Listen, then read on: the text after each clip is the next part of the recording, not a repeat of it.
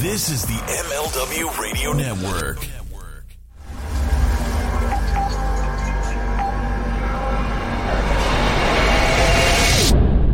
Time to start your day the right way with front row material.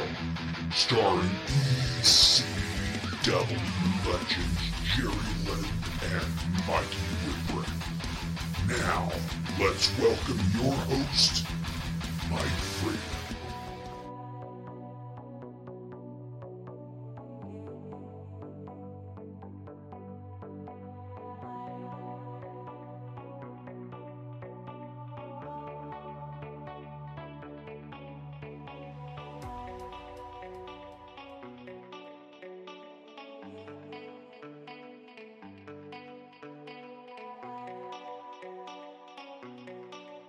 Welcome to another evening of Front Row Material. My name is Mike Freeland.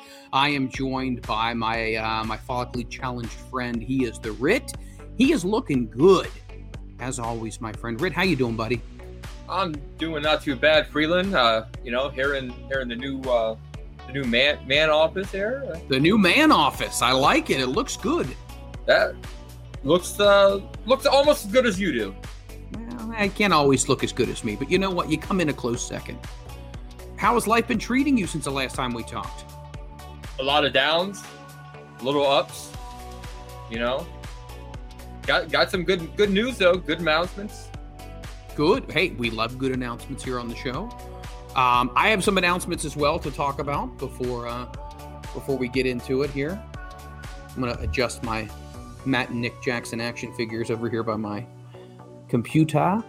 Love these guys, man. I tell you what, Jazzwares does a fantastic job with these action figures. I mean, the articulation is just incredible, and the facial features are awesome. Uh, just, just loving them, loving them. And I hear you have a you have a beef, uh, a beef with uh, with the whole action figure. Babyface Bug shafted me hardcore. Well, I tell you what, what you hey, what you choose to do behind closed doors is completely your own business. That, okay, let me let me paint the picture. Picture this: Sicily, nineteen twenty-one. Oh, eighty-four. My bad. eighty-four. Yes, eighty-four. I'm sitting there, you know, driving the Walmart, and I get a little uh, picture going. You got a little pixies going, a little. Uh... And I look down. Guess what it is. I, I can't it imagine. It is a bunch of A E W Series Six action figures. Okay. I'm like, oh shit, it's from my good buddy, Babyface Bug. Babyface Bug. Didn't even text him. Called him. Oh. Nothing. Nothing. Nothing. Texted him. Did he? I want, I want these. Tried calling again right away. Huh. Nothing. I go and text him. He texts me back. Dude, I already left. So wait a minute. Wait a minute. So Boog. Is it Boog or what did you call him? Babyface Boog. Babyface Boog. So Boog he, finds these action figures. Yes. Oh, we know he was born forty-five minutes ago. There's no doubt about that. In fact, there's probably still placenta on the floor, but we'll get to that. So he has the audacity, the unmitigated gall, to send you a picture. Yes. After he's already left the store. Yes. And there were figures there? There was there was plenty. If if Boog if Boog is listening, Boogster, I should be the guy. Hold on. We were talking about this earlier. The rich don't get richer, okay? The poor should get richer. But, why am I not? Why am I not getting these text messages? Why am I not seeing these these? But pics? Freeland, why would the man go to you when he knows he can get paid for me? Oh, oh, oh, oh. You, you are in rare fashion tonight. Why come to me when he knows he'll get paid from you? Why are you thinking that I would not pay the man? I did pay the man the last time he got action figures for me. Boog can confirm that. I, I'm, I'm just showing them all. Yeah, but you've already got a ton, dude. Seriously. But I, but I don't have Series Six. When is your wife? When shut your mouth, shut your mouth. I never got whoa, you whoa. son of a bitch. Whoa, you, no, this is not accurate. This is not accurate. He got uh, payment. Th- Freeland, I must say, I'm going to agree with and believe you. Why? Can't trust Babyface. No, nope. Can't do it. So you're so, ups- you're upset with Boog right now because he his oh oh oh this I believe. I got a payment from Megan, not Freeland. You're having the wife pay the bill skis, huh?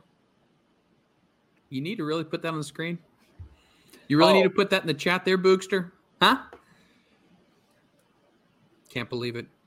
Hey. Uh, let's so let's get to this really quick. What figures did he have? What figures did he send the picture of? Oh, the whole Series Six. They were all at the Walmart? All. Boog! Boog, you know, you know how hard I look for these things. Hikaru Shida. Hikaru Shida. I'd love that. Phoenix. I'd love Phoenix. I'd love M- Phoenix. M J F. Jack Hagar. Pentagon. They're all there. If there was a way I could ban Boog for twenty-four hours, I would. We should. A we're person- just gonna we're just gonna ignore him. How's that sound? Well, he didn't get a hold of you. And even though you do have a lot of figures, I mean, you do. Let's be honest. You have more than the average person probably has. You have really? every series up to the current. Am I correct? No. I, I'm missing series five. So you, and you five you, and six. Okay. But didn't you tell me you're going to buy series five soon? Yeah. Okay. But but if I could have bought series six. Wait, you know. So was all of the figures he had the full series? Yeah. How many are in series? Series six. No, but six. how how many? Six. six. I yeah, but, but Freeland, yeah, I have a lot. I probably have more invested in my A E W action figures than you do your retirement. Than you do on your cell phone. You know I use prepaid. Exactly. You know I don't put a lot of money in this phone. Exactly. That that's why. Let's pull the curtain back a little bit. Picture this, Sicily, nineteen ninety-three. I'm talking to you yeah. on the way home from picking up Meg's car.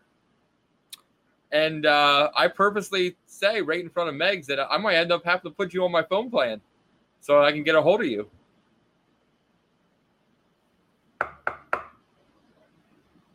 She, you she, had a conversation with my wife about... No, putting... I had a conversation with you and she overheard her. She, remember, she was completely busted up laughing. I don't remember that conversation ever happening. Uh, do we need to get her on? No, we do not. She is okay. resting. So, yeah. Yep. Never stops, does it? Never stops. The, no. hits, the hits keep coming. Yes, yes. E C W fan, she does wear the pants in that relationship.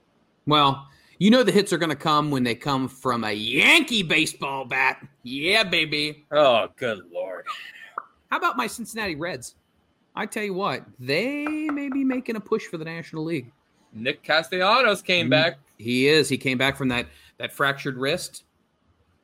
Liking so, what I'm seeing. Uh, you should. But speaking of Yankees. Yep, let's talk about Yankees. Let's talk about a Yankee fan. Let's talk about a Yankee fan. Let's talk about the newest addition to Future Stars Now. Yes. Do you want to like make the announcement, Freeland? I mean, you've already started. Would you like to continue and finish it, or would well, you like to I read was, it? I was trying to set you up. Oh, for you, okay. For, That's for you what to, you're trying. Uh, come on, you, you fish all the time. I do fish all the time. You know, but when I'm, you say, but I'm when you say, you say set me up means you threw me a softball and then I hit it. Not fishing. Eh, you know, you kind of threw me off there. Yeah, we're throwing everybody off. Our good friend Kate Hensler, who's uh, Kate on Deck I C, you follow her on Twitter. She is uh, is going to be working in conjunction with us. We're very excited about that. And she actually was on location. She was a correspondent this past weekend. And we're going to talk about where she was, what she saw, and all the details about that. That's going to be coming up in the show tonight. Yeah, I, I, it's a huge addition to us. It only makes us better. And that takes not very much. But no, I, I love that she she was willing to go the distance, went out there to yep. Binghamton, Binghamton, New York. Binghamton, New York. Not too far. Well, for me, not you. Just, just, just for us. She went out there for F R M. Yeah, to uh, to get her little toesies in the water to to see see how it was, and she went to Excite Wrestling. I don't think she needs to get her toes in the water. She's pretty experienced. I mean, like, let's be honest here. I, I when she went and told us that, I had no idea. Like, does she actually sit back and watch herself? Like, you and I could just go off the screen and she could run the show herself. Well, I mean, she's she's very accomplished when it comes to wrestling, and I think that's a big thing. When you know your stuff and you know what you're talking about, that's what it's all about. Exactly. And I'm just know, a pretty, I'm just a pretty face.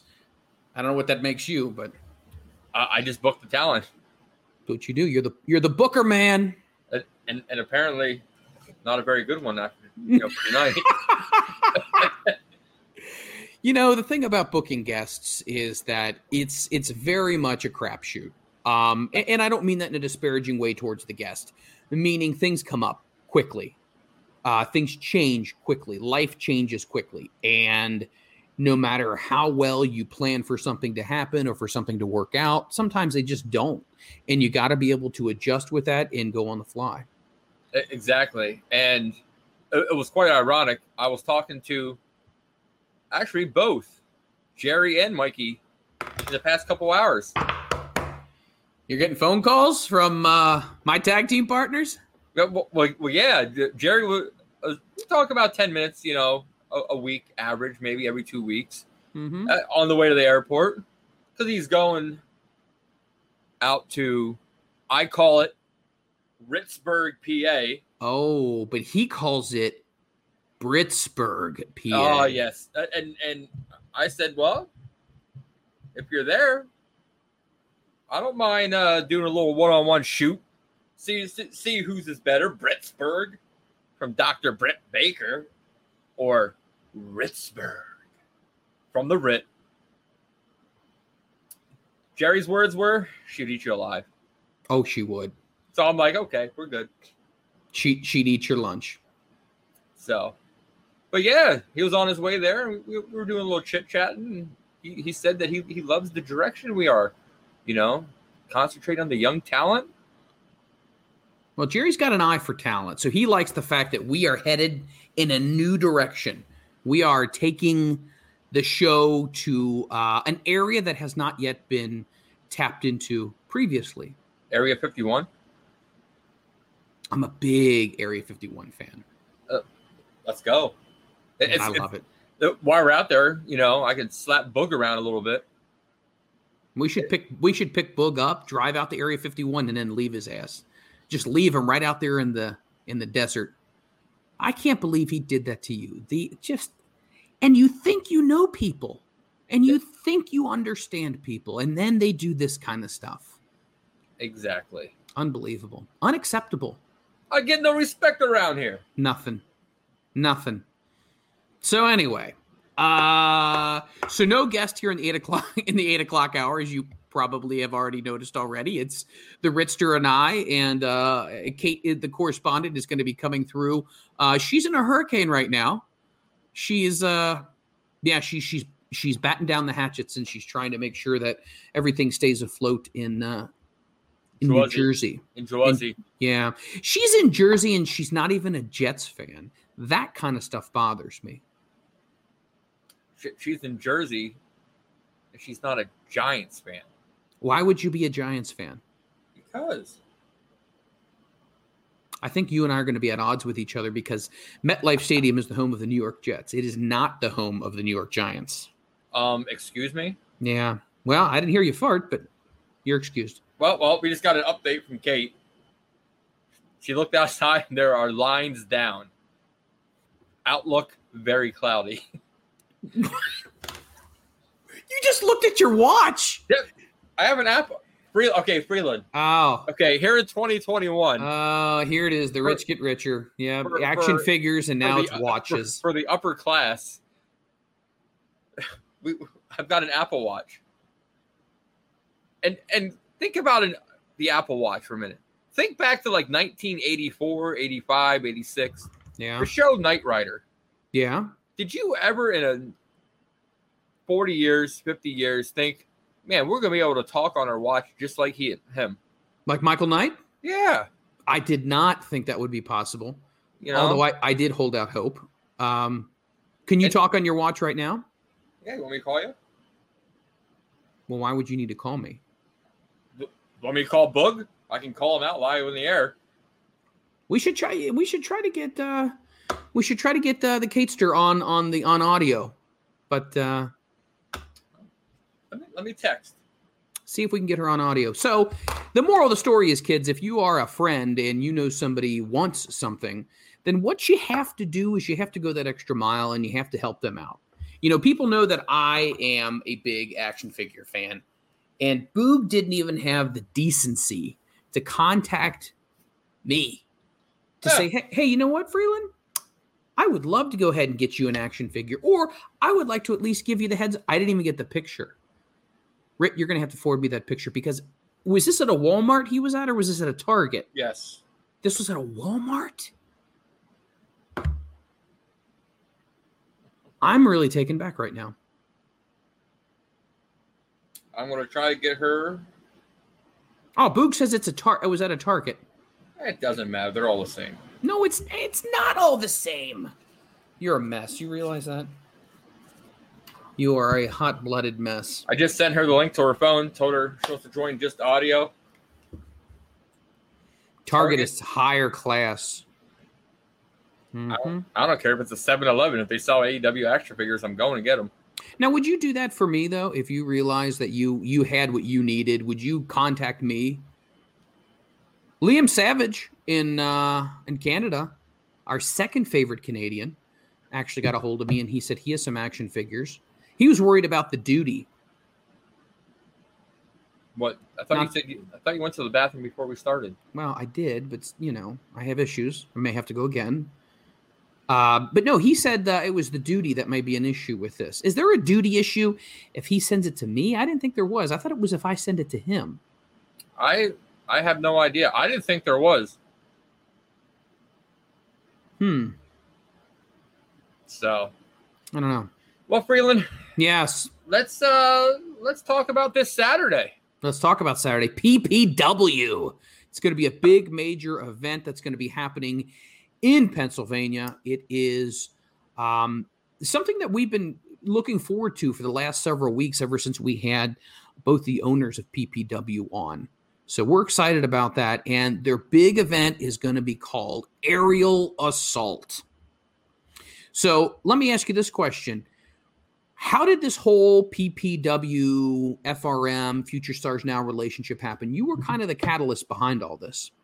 Well, I A couple, uh, a couple buddies of mine actually worked for P P W. Nice. And, you know, I was talking to them about what we do on Future Stars Now and, and what our plan is and stuff. And they're like, here, here's Anthony's uh, number. Send him, send him out uh, a little reach. Tell him your ideas and, you know, see what he thinks. And, wow, it, you know, it didn't take take long. You know, as you know, you and I had a, had a sit-down interview with him and Paul, you know, almost immediately. And then we brought him on as guests. And, you know, they uh, they they were all for us. And, you know, this Saturday we're going to hit the ground running. So. Now, do I, we have do we we still have the big uh, the promo video, the the commercial that's airing right now, which people can find out about where and when and where to get their tickets at? Yes, we do. Wow. So there is an amendment to the card, though, correct? Yes, yes. And we will be talking about that match at the top of the hour. We will. That will be a replacement for Mister Brian Cage. So Brian Cage will not be on the card. However, we do have a replacement for Brian Cage, which we'll be excited to mention. Um, there's so many different people. I'm I'm on their website right now, and as you heard in the commercial, you can get your tickets if you go right to the website. It's super, super easy. Um, you can buy tickets. You can buy merch. You click under the shop tab, and it gives you all the information. So if you want to go ahead and click on buy tickets, click on the blue meanie's face, and you can go ahead and click right there, and it'll take you right where you need to go to buy tickets. Super easy, super easy. Now, where are you in regards to, uh, is it Broadhurst? Yeah, hour away tops. Nice. So yeah, I, I'm I'm really excited about this. So as I'm clicking on here, it is it says twenty dollars to get in, rows two and three. Um, you can pick how many you want. You can put your quantity right here, load it right into your cart, and you're good to go. I mean, I would not wait till the day of the show to get tickets for the simple fact that we have been told that tickets already are going quickly. So you don't want to be one of those people that says, oh, yeah, we're going to go to the show tonight, and then there's no show tickets.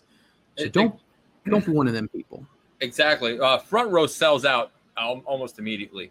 The the because they, they do it along the lines of first come, first serve is the got people at the show can buy for the next show. So, wow, bam, you want front row seats, you got to go to the show to get front row seats for the next show. It's amazing, you know? And you want to do a little rundown of the card? I think we should do a rundown. I like it. What we're going to do is we're going to start from the top. One of our good friends, Miz P P Poo-Poo, Erica Lee. Erica Lee, P P Poo-Poo herself.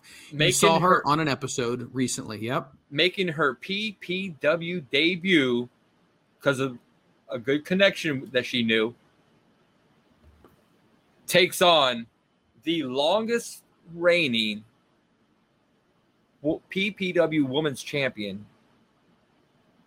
Miz Christina Marie. Christina Marie. Ooh, that should be a good match.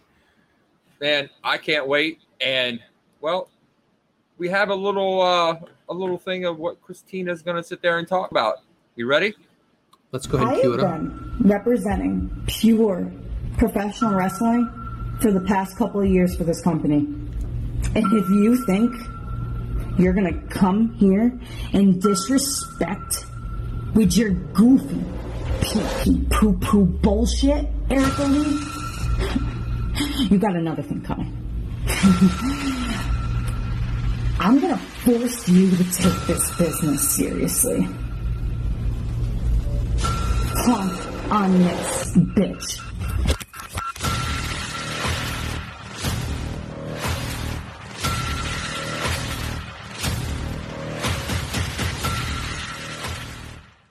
Oh my gosh. She's got her face all X'd out as well. That's not good. Not good for our, our good friend Erica. Man, oh. it, it looks like Christina Marie is somebody you do not want to mess with. No, I don't think you want to mess with she, her. She takes this business seriously. You know, she held that women's title for P P W for two years. And Erica Lee is coming in there. And you know how she likes to have fun, you know. Very much so. Honk, honk, pee-pee-poo-poo. Heck, heck, she sit there and she took everybody to the limit at the Pooper eight tournament. Not to be confused with what actually known as the Super eight tournament.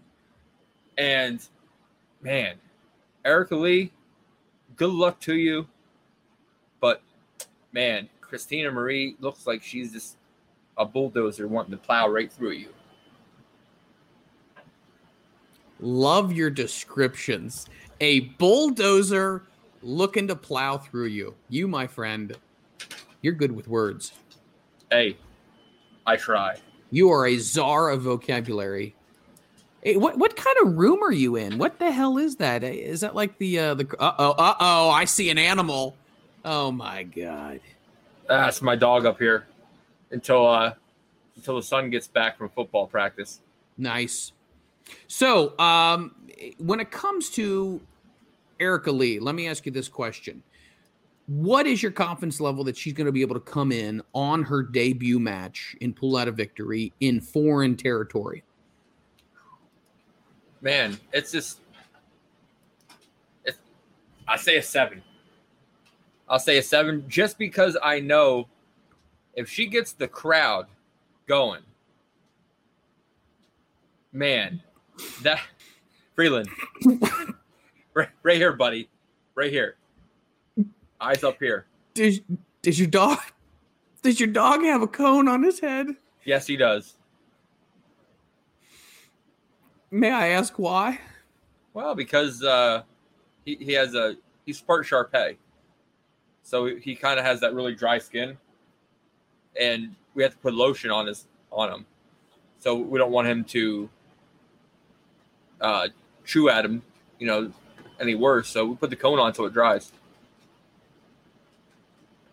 Fair enough. I won't ask any more. Who else we got on the card? Okay, next up, I'm going to sit there and share this real quick. I think the dog knew we were talking about him. I think he's leaving. You put a cone on him. Mm, mm, mm, mm. That's the wrong one. This this new room you're in, is it like slanted? Like, is there uh, like a wall that's like slanted? You kind of got like a bonus space going here. You got like a Jerry Lynn bonus space. Is hey, that slanted? It's, it's, it's slanted. I'm in the attic. You got a little Andrew Lloyd Wright going here. What's what's up with all this? And and so let me just get here. Shares. You're queuing it up, and your dog's licking. You're, he's doing something behind you. It's just very. Oh, he's just sitting. He's sitting and spinning.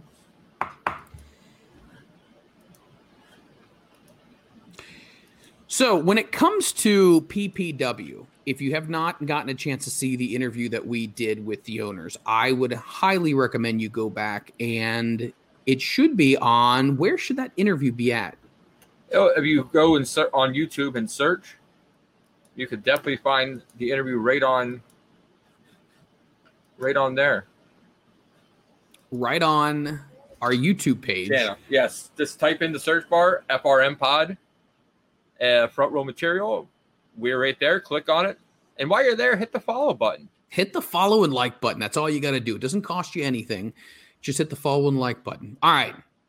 Let's move on here. So we got a No Limits Championship, and it's a tables match. Yes. So wa- walk me through exactly what happens in a No Limits Championship table match.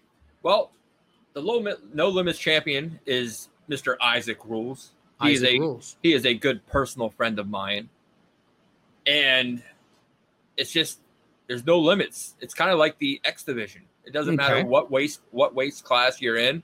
Uh, right now, next week he'll be going up against Rembrandt with Cosmic, and it's going to be a tables match. And, man, this is going to be one that you're not going to want to miss. Isaac Rules is just pure power, you know. So, so Isaac has been, I would assume, the No Limits champion for quite a while now, and it, yes. it looks like Rembrandt is wanting to dethrone him and go ahead and get that championship away and, and take his career to the next level. And that was Cosmic that was with him? Yes, and we have a little promo here to show you a little bit about Rembrandt. Let's check out Rembrandt. Let's head to the tape.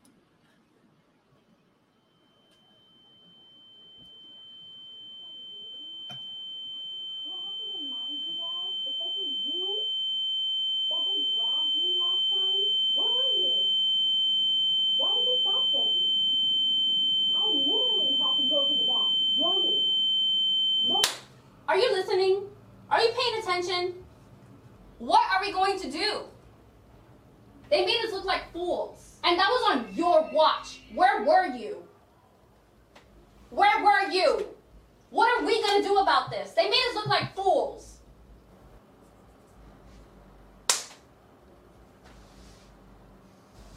What What does that even mean? I couldn't believe I just was... We we have a plan out there. We were going to do something. And then everything comes to a head. And when it comes around, nothing will happen. First of all, don't tell me to go back, okay? Because where was I think of my life? I didn't see you every day. I didn't see you. Because I didn't see myself out there. All right? When you look at myself, running a business, I didn't know what it is. There was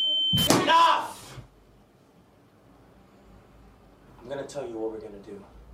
Get up.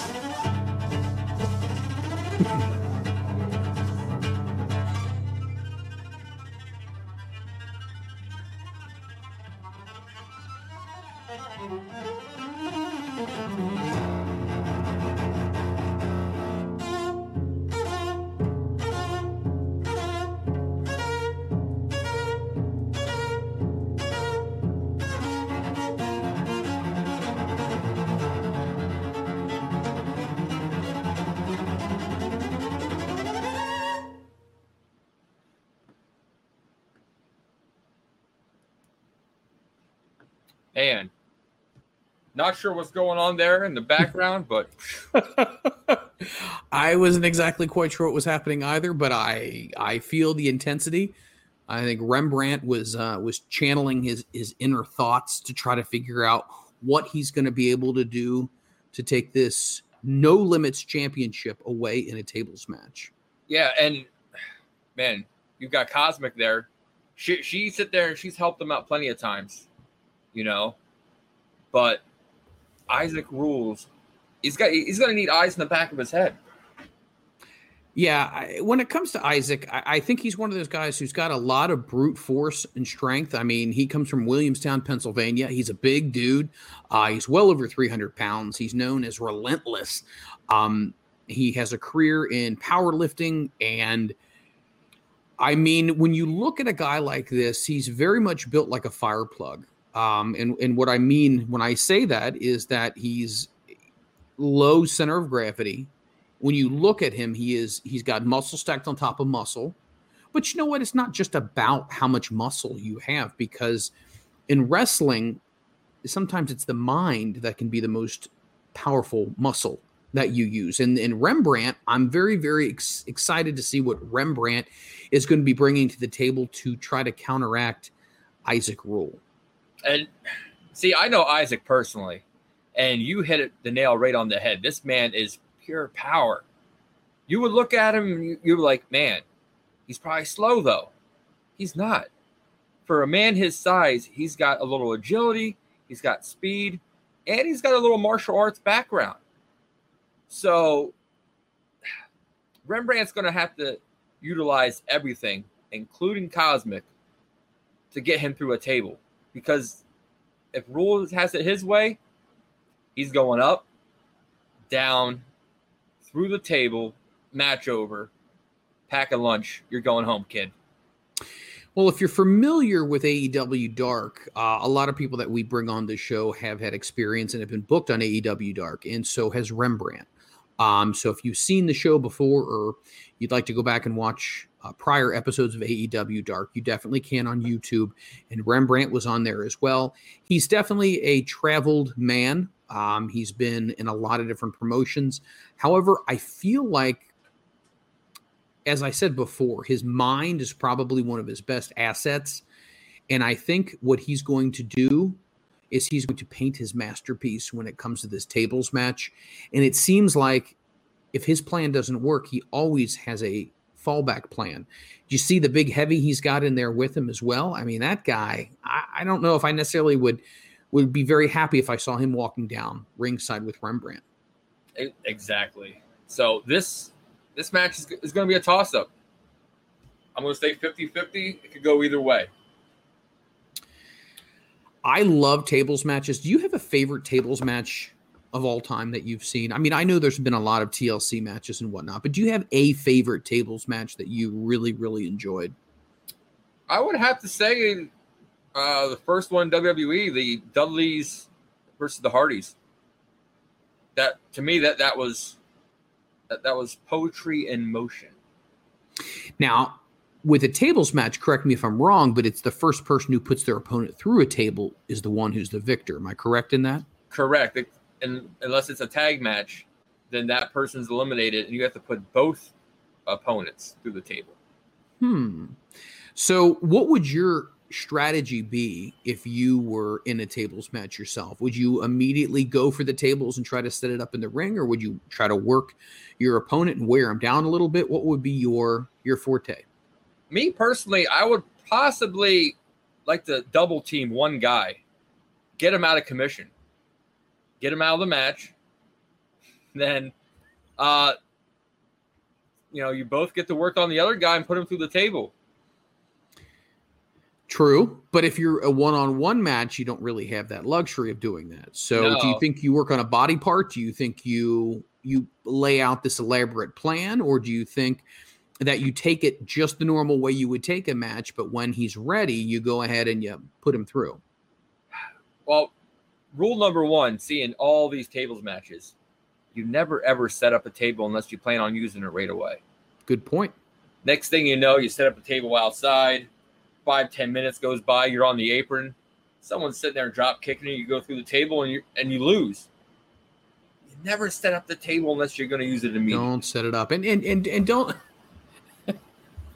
and don't try to double team some guy. That's uh, that's that's not going to work. Not in most matches and not in most scenarios in life. But who you picking for this one? I mean, obviously you got Rule, who's a big guy. Uh, there's no doubt about that. I think that he could almost be described almost kind of like a rhino, uh, if you want to compare him as, as far as the way his body is built. And then obviously Rembrandt, which is more of a, I don't want to say a cruiserweight, but I want to say he's somewhere between a cruiserweight and a heavyweight.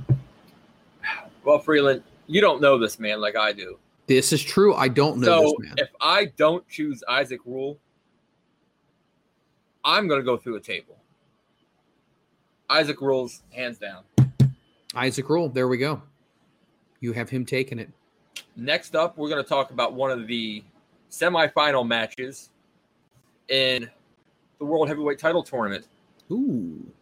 Yes. We've got the last entertainer, Encore, taking on Mister Keller himself. Hmm. I love me Encore. This man, he's athletic. He's got a little showmanship to him. And in case you guys don't know who he is, we're going to sit there and take it to the tape right now. After an impressive, perhaps one of the most impressive P P W debuts of all time, Encore has been given the opportunity of his career as he was entered into the P P W Heavyweight Championship Tournament. There was an empty spot, and Encore impressed the upper brass at the P P W headquarters so much, they granted him a spot in this tournament to see what he could do. We're going to reset it. There it is. There's the bell. Two, three, one. Oh, one set. It got the upset. Encore advances for the next round of the P P W Heavyweight Title Tournament. Bobo, what an upset we have seen here tonight. Brad is not happy about that. It was a three count. You were down. He came up, he restarted the match, the sun up, he's tired. Man, that kid. He's got a lot going for him, and I mean, I think you said it before, he's definitely very athletic. He definitely has the abilities. Um, he definitely has the look. I mean, let's be honest with you. Um, but I also think he he reminds me a lot of like a combination of an Elix Skipper. Uh, if you're not familiar who Elix Skipper is, you should definitely look it up. The man is... or was a phenomenal professional wrestler in his time. And who was the wrestler? Oh, my gosh, the name is, is slipping me around. He just recently retired again for like the fourth time. Leo Rush? Leo Rush. I think it's a nice combination between Leo Rush and Elix Skipper. Um, now, Encore is from Queens, New York. He is one hundred eighty-five pounds. He's known as the last entertainer, and it's showtime when he enters the ring. Uh, He likes to let people know that he's there to razzle and dazzle him with his charisma and his showmanship. And when the bell rings, he's all about fight and he's hungry for greatness. Um, when you look at somebody like an Encore, you know, I mentioned before two different people that he kind of reminded me of. Is there anybody else that comes to mind that, that people who may not be familiar with Encore may be able to draw a correlation to if you give them an example? Rick Swan. Oh, good call. His, his his dancing, his style, his energy is off the charts. Like, like I was in there watching a little, watching an Encore match, and this man knows how important the fans are. Yes. And when the match is over, I love the love how he thinks. He wants the fans to keep coming back for a Encore. I like it. You know, but with he's going up against Keller. Keller, Keller's a guy I kind of like. Kind of reminds me of myself. A cocky son of a bitch. Because he's from Cockyville, Maryland. And he is probably one of the most energetic guys, not only in P P W, but in all professional wrestling. His, his, he didn't get the nickname All Energy for nothing. That's a, that's a, that's a pretty big name right there. All Energy. The, hey, he's a former N C double A track and field all-star hurdler. This man's got ups. He's got leaps. Man. And he, he uses his background to fuel a high-powered offense where it just keeps going and going. Now, when you look at somebody like Keller, is there anybody, much like we did with um, Encore, anybody that you could compare him to, anybody who you see a lot of uh, similarities in? I've got two men. Who you got? One, one of them is, ain't no stopping me, Shelton Benjamin. Ooh, Shelton Benjamin. Oh, man. I like that. He, he's got the he's got the athletic background. He's got the ups. He's got the agility. And another one I would have to say is going to be Chad Gable. Oh, you know? Interesting. Chad Gable. What? That's a really good pick. Tell me a little bit why you think it would be Chad Gable. Because he's got that go at go at you attitude where he's there's no energy. It's got to keep go, go, go, go, go. You know, he, it, another one that just popped in my mind is Mojo Rawley. Oh, Mojo you know? Rawley's a very good choice. Yes. You know, and and Jockzilla's just going to come at you, and he ain't there ain't nobody going to stop him. You know, but when I think about Keller, there it's like a combination of, of a couple of different people. So the, I think of Angelico uh, just with his ability. I think he's got the motor of a Johnny Hungy. Um, Ooh, you know, I love me some Johnny Hungy. I know, but I also think he has uh, the grit in the heart of a Darby Allin. Ooh. So if you were to take those three guys and kind of mesh them together, I think that's what you get with somebody like Keller. Um, I'm excited about this match. I think that, I don't know. I don't know if he's going to be able to come out on top this time, but I think he's going to put on a great match. Freeland, I'm going to tell you right now. Tell me. This match, steal the show. Do you think it could be? No, no. Could is if you're guessing. This match will steal the show. So you're telling me this match right now that was just recently signed is going to be the match of the night in a lot of people's minds when they leave. Exactly. Encore and Keller in the ring together, all that energy, there's only one thing it's going to do is just blow up, blow up the house. So the tournament itself is going to be very, very interesting because anytime you have a heavyweight championship tournament, you're going to get not only some of the best combatants in P P W, but you're going to get some of the greatest uh, matchups. And I think this one right here is going to be one of those. Would you say, Rit, that at the end of the day, the winner of this has to be considered one of the favorites to win it all? It has to. You know, whoever wins this quite possibly could and should be the first P P W champion, heavyweight champion. Well, we're just going to have to find out. We're going to have to find out, and so are you.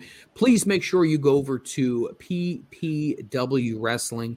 You go ahead and you click on the shop button. Once you do that, it's going to give you two different options. You can either buy tickets or you can buy merch. Click on the buy tickets tab right there. So simple and easy. All you have to do is determine how many tickets you want. Go ahead and put those in your cart. Check out, and you're good to go. Do not be one of those people the day of the show that's trying to get in and you find out it's sold out. Rit, have you ever been to a situation where you thought you can get there and then all of a sudden, uh, No, that's a no ski, no tickets. Uh, yeah, plenty of times. You know, baseball mostly, not wrestling. But, man, you, you think that, oh, I'll wait till the last minute. No, can't do it. It is Aerial Assault, and we talked about this before. It does look like uh, rows two and three are still available right now. Admission is going to be twenty dollars, as Rit said before. If you can get your hands on fir- front row tickets, good luck, um, because they normally sell out pretty, pretty quick.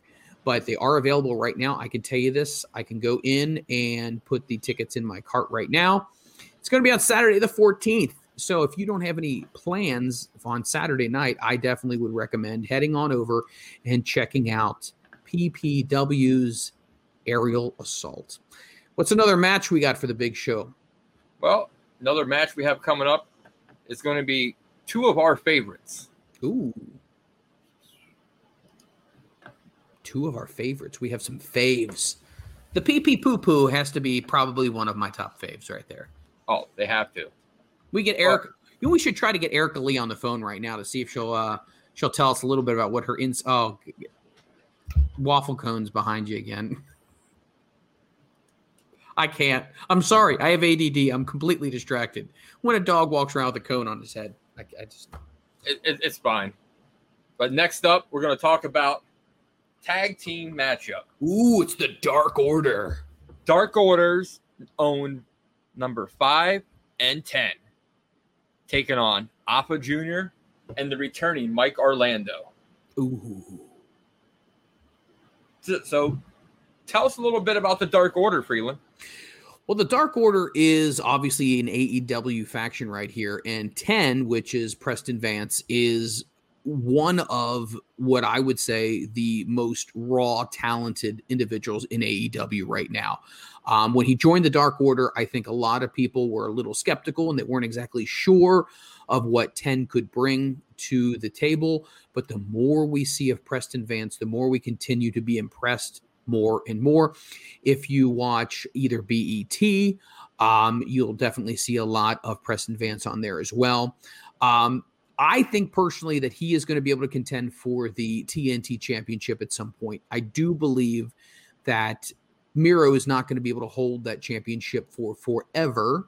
And I think that definitely there's gold in the future for Preston Vance. Now, five, I mean, there's so many things to talk about with five. Five is, I believe, a really underrated wrestler in A E W. Uh, definitely a big member of the Dark Order himself. Um, we haven't seen a whole lot of, of him outside of tag team wrestling. Now he has appeared on Evolution or uh, it's Evolution or um, uh, Elevation, Elevation, and we've seen him in some singles matches before. Very talented, very young. Uh, so I think more time is going to need to be seen to see where he's going to fall out in the shuffle. But you know, Brody Lee picked these people. He hand-picked these people to be in his Dark Order. So I think no matter what, both of these guys are very capable and very uh, well-suited for uh, tag team competition.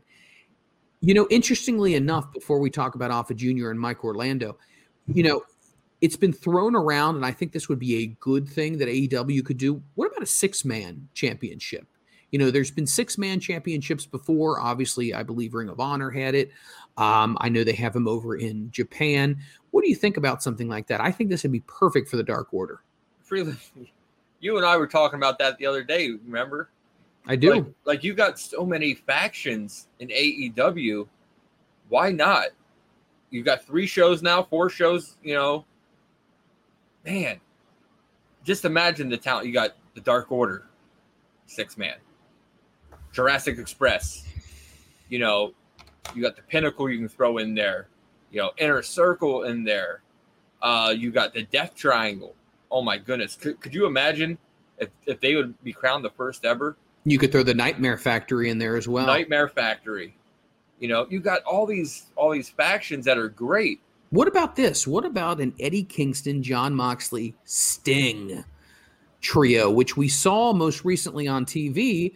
You know, them being aligned together. Would that be something that uh, might be stay tuned to see? That would be one way to protect Sting, in my opinion. You know, he, he doesn't have to do a lot. you know, comes in, Stinger Splash, Scorpion Death Drop. You know, that that's one way to, to get his star power out there and protect him, all in the same thing.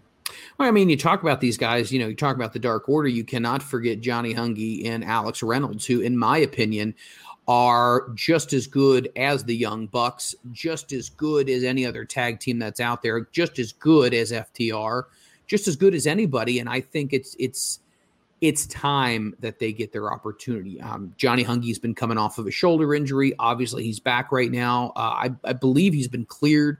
So that would be interesting. But let's go ahead and let's talk about who's going to be across the ring from him. We got Mike Orlando and Afa Junior Tell me a little bit about this Mike Orlando. Mike Orlando was a former standout football player.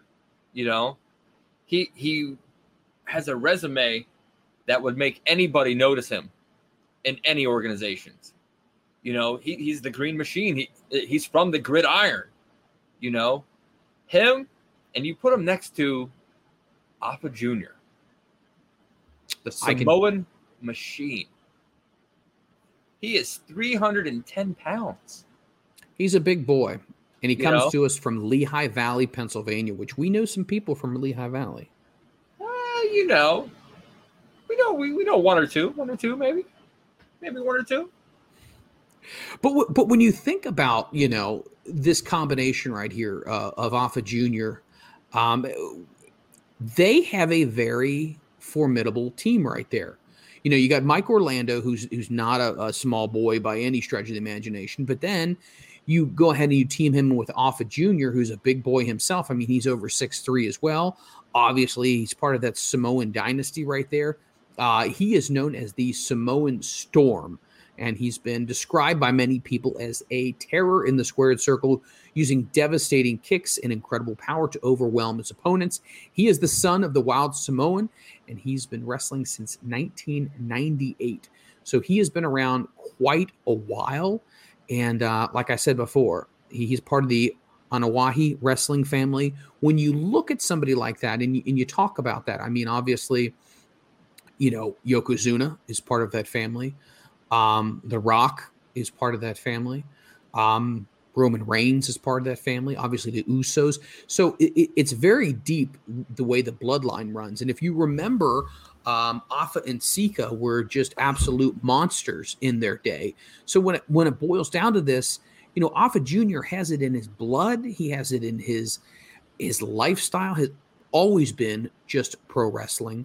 And you tag him up with Mike Orlando, I think it could be a long day for the Dark Order. What's your take? Ah, uh, man, I'm so glad that, you know, five and ten are wearing masks, because being in the ring, standing across from those two, you're going to sit there and start guess, second guessing yourself. You're going to show nervousness, you know.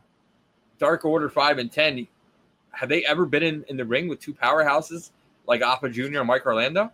And I mean, A E W definitely has a, a, a fair amount of big boys, but I tell you what, a, a Samoan like this uh, and Mike Orlando, I don't know if they've seen two more formidable, formidable opponents uh, in the ring with, with these guys. I think it's definitely going to be an interesting match. What's your take on this, and who do you think is going to come out on top on Saturday night? I'm going to have to go for the favorites, Afa Junior and Mike Orlando. They, they've, they've got home field. That they are so close, you know, to Lehigh, to the Samoan dynasty down there. I don't think the Dark Order's a five and ten can come in and be able to sit there and withstand that hometown crowd. Well, you know what? We don't know who's going to win. You don't know who's going to win unless you buy your tickets. Once again, go on over to p p w wrestling dot com and you go under their tab that says shop. It's either buy tickets or buy merchandise. Once again, buy your tickets first. Make sure you get that locked in, but then go on over and buy yourself some merchandise as well. So I'm doing it right here on my screen. I'm going to click on buy tickets. I'm going to scroll down to the bottom of my screen here. It's so, so simple. It gives me an option to go ahead and click on the tickets. I go ahead and get that. You click on the tab that says Aerial Assault. Boom. How many tickets do you want? Put it in the box. Go ahead and hit submit, and you're done. Make sure you are not going to miss out on what is going to be a great night of wrestling. Once again, this Saturday night, the fourteenth, P P W Wrestling presents Assault. Uh, first row is already gone right now, but second and third are still available, I'm assuming. So instead of just assuming, because you know what that does, it makes that an ass out of you and me. And we already do that perfectly. Go ahead and get your tickets now. Add them to your cart. Make sure that you are ready for one of the best nights of wrestling in Pennsylvania, brought to you by P P W, Pennsylvania Premier Wrestling. Yeah, and man, I, I'm excited. Freeland, I might actually go to the show. Uh, it wouldn't surprise me. Hop in the car and go, man. How far is how far is Lehigh Valley? Or um, P P W, I should say. Gosh, I got the I got the Wild Samoan on my mind right now. I'm so excited. Man, about an hour, maybe, maybe less. An hour's not that bad. No. For a great night of wrestling for twenty dollars. Well, I, I might know somebody that, you know, I could I could pull a free link. No, no, no, no, no. Do as I say, not as I do. That's the way I like to live my life. Hey, hey, I might get in for free, but... I'll Why do you a- say that? Why do you say that live on the air? Come on, we like these guys. But I'll pay him back in the concession stand. Ah, I see. I told you that before, Freeland. You have. You said well, you... Well, yeah. You sit there and you go to Vegas. You might lose your money on the crap tables, but you're going to gain it back at the buffet. You know what I'm saying? Oh, I know what you're saying, my friend. And you know what? There's something else that we'd like to say. There's some wrestlers who'd like to say something. So don't go anywhere. We will be back at the top of the hour with front row material. So don't go anywhere. This is your Tuesday night edition of F S N.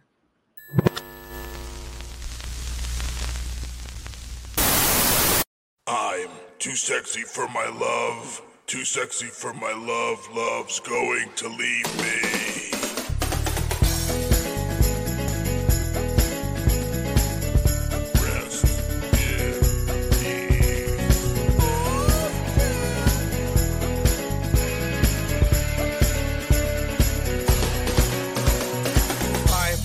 Sexy for my shirt, too sexy for my shirt, so sexy, it hurts.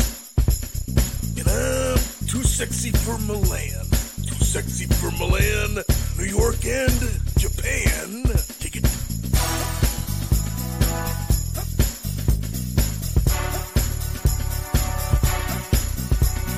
And I'm too sexy for your party, too sexy for your party, no way, I am disco dancing. I'm a model, you know what I mean, and I do my little turn on the catwalk, yeah, on the catwalk, on the catwalk, yeah, I do my little turn on the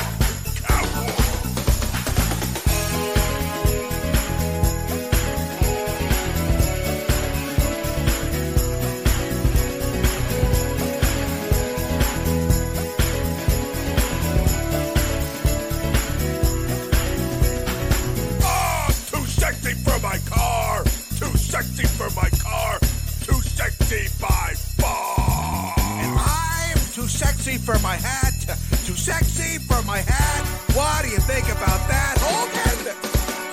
I'm a model, you know what I mean, and I do my little turn on the catwalk, yeah, on the catwalk, on the catwalk, yeah, I do my little turn on the catwalk, slam, jam, jam, ooh, yeah, hey, man. Such good shit. What a maneuver. I'm a model. You know what I mean.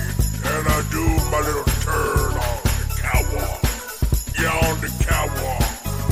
On the catwalk, yeah. I do my little turn on the catwalk. Well, I'm too sexy for my cat. Too sexy for my cat. Poor pussy. Poor pussy cat. I'm too sexy for my love, too sexy for my love, love's going to leave me. That's ridiculous. Was that, was that any good?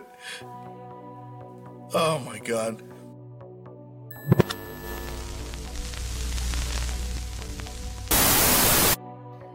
Welcome back. It's your Tuesday night edition of Front Row Material and Future Stars Now. My name, obviously, is Mike Freeland, but you already know that. My follically challenged friend, his name is...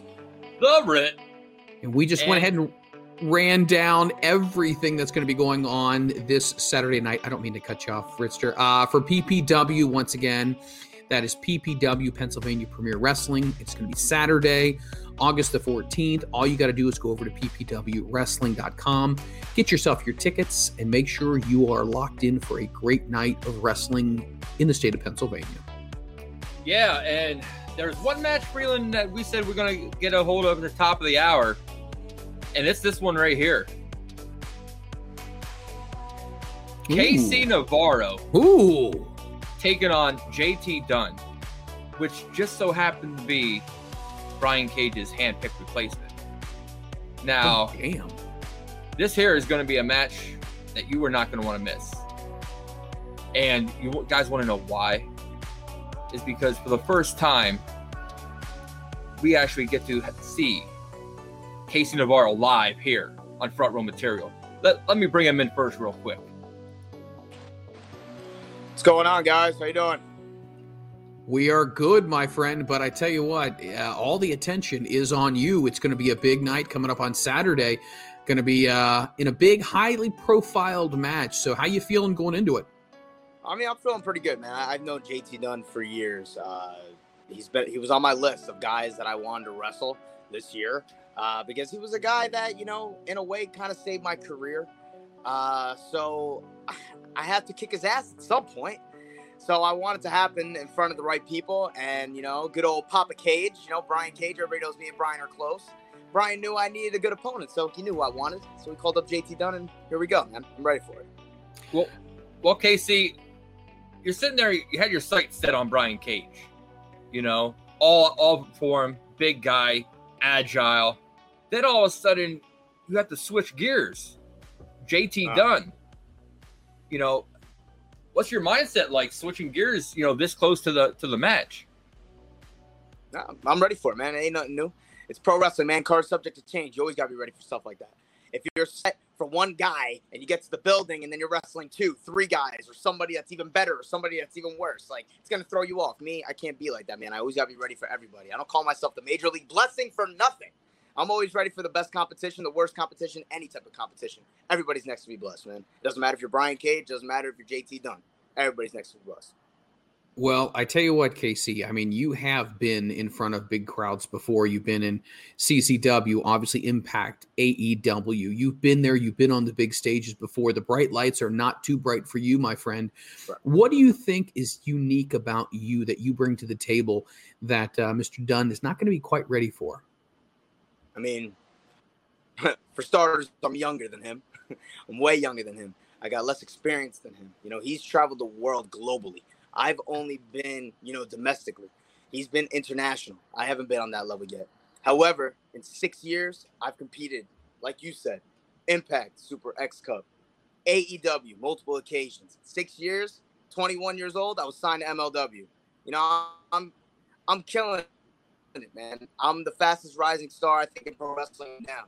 I'm the guy that can't be touched right now. J T Dunn, he took his break during the pandemic. I was working during the pandemic. I was in the gym every day, my custom gym. When the gyms opened, I was in the real gyms. When there was any type of opportunity to be on the road, I was on the road. J T, he was sitting home. You know, I think J T doesn't want as much as me right now. And I think that's what makes me stand out, makes me more unique than him, because I'm way more hungrier than J T is right now. Well, you know, we, we can't let that go just uh, uncontested, because obviously with us this evening is the aforementioned J T Dunn. Yes, he is more of a veteran. He does have a little bit more age on him, but he's, like you said before, he's been around Beyond Wrestling, C Z W, uh, Northeast Wrestling, Pro Wrestling Guerrilla Limitless, um, West Side Extreme. Uh, there's so many different things and so many different places that he's been to. He's been all over the world, but... Once again, you say he's a little long in the tooth. I think we're going to need to hear from him and find out, how does he feel about this situation? Let's go ahead and let's bring in J T Dunn. J T, how you doing, sir? Welcome to the program, my friend. Thank you for having me. I actually appreciate this time. After hearing him talk I appreciate this time right now. Well, uh, you heard what Mister Navarro had to say about this Saturday. So, you know, would you like to, to reiterate anything back to this? If I may. Uh, Casey, let me ask you a question first. Are you are you home right now? I'm home right now. Yeah. Yeah, yes, you're home. Where am I at? This is the New England Pro Wrestling Academy. This Knocking is the greatest the school in the history of New England professional wrestling. You know why I'm here? Because I'm hungry. And the comments that you made, man, listen, may- maybe five years ago, I sounded just like you. And you know what that led me? To just having to get humbled, having to have somebody break it to me that what I thought I knew was actually nothing, nothing at all. That's what this weekend is for you. And I appreciate the way that you listed my accolades. You made me sound like a rock star, because sometimes I have to sit down and realize I am that. I am a goddamn rock star in professional wrestling. And on Saturday, I'm so happy Brian picked me. And we all know why he chose me, because everybody, everybody has accepted me as their savior. I'm just the best. I'm the one. I'm the one coming back to P P W. Yeah, I stole a show before you were even getting booked on these shows. And I'm coming here to humble you, K C. I, that's my purpose. It's not about win, losing, or drawing, because winning is the only option. So I'm here perfecting my craft. You know who's in here? The best wrestlers in New England. And I'm out wrestling them all. I paused the class so I could come out here and make time for you. Now, J T, but before we go any further, I mean, there's so many different weapons that you have in your arsenal. There's so many things that you can do. What do you think you're going to whip out when it comes to this? Do you think it's going to be you're going to toy with your opponent, or do you think you're going to try to put him away quickly? Um, so let me first state that I do understand how talented Casey is. I think I may have been the first person in the world of professional wrestling that understood how talented he was. And when he was down and out, the phone call he made wasn't to Brian Cage. It wasn't to M L W. It wasn't to Ring of Honor. It wasn't to A E W. It wasn't to your favorite wrestler's favorite wrestler's best friend's cousin. It was to me. He called me and said, J T, I'm stuck. What do I do? And, and Casey, what did I do for you? I gave you the world. I gave you everything that is in your hands right now. Maybe, maybe two years ago I didn't want credit, but put some respect on my name. I gave it to you. I gave you the secrets of professional wrestling. I taught you how this business works before you even deserved or earned that information. And I did it because I love you like my little brother. That's why it pains me to have to accept this booking, knowing it's against you, and knowing that at this point in my career, yeah, I'm a little bit older than you, but at this point in my career, you know what makes me hungrier? What makes me want to beat your ass that much more on Saturday? It's because I had it all and I lost it all. I risked everything on professional wrestling. I got a second chance, my salvation, the second coming of J T Dunn. You think I'm going to waste this opportunity? I was born for this moment. This is exactly why I'm here, to make you a damn star, to pin you in the middle of the ring, and to keep going on, fighting the best, being the best. Uh, Casey, I do want to throw this out here to you. I mean, you know, he talked about being brothers, but as we all know, sometimes brothers don't always get along. Sometimes brothers do have to settle some of their businesses with their fists and their feet. I mean, you got the Starburst, the Milky Way, and the Satellite D D T. What do you think you're going to do when you're in there with a brother, but you know you're going to have to put him down? I'm going to fight him. I'm not going to wrestle him. I'm gonna fight him, J T. Here, here, here's my here's my problem with you. you. You talk about getting the credit, right? I called you. I was down and out, man. I had nothing. I was kicked out of wrestling school when I was fifteen, and like you said, they said I wasn't humble. And on my own, for years, I had to make a name for myself. Yeah, I called you. Yeah, you were the guy that gave me a shot, man. I was a kid then. I was a kid. I was a kid that blew through the competition in New England. You remember that? I was the kid that blew through everybody, and in your own company, Oh, wait, you remember this? I won this. You remember this? Something you couldn't do. You remember that? And it made me a man, right? It made me a man. You think that you're going against that kid that you met years ago? Is that what you think this is?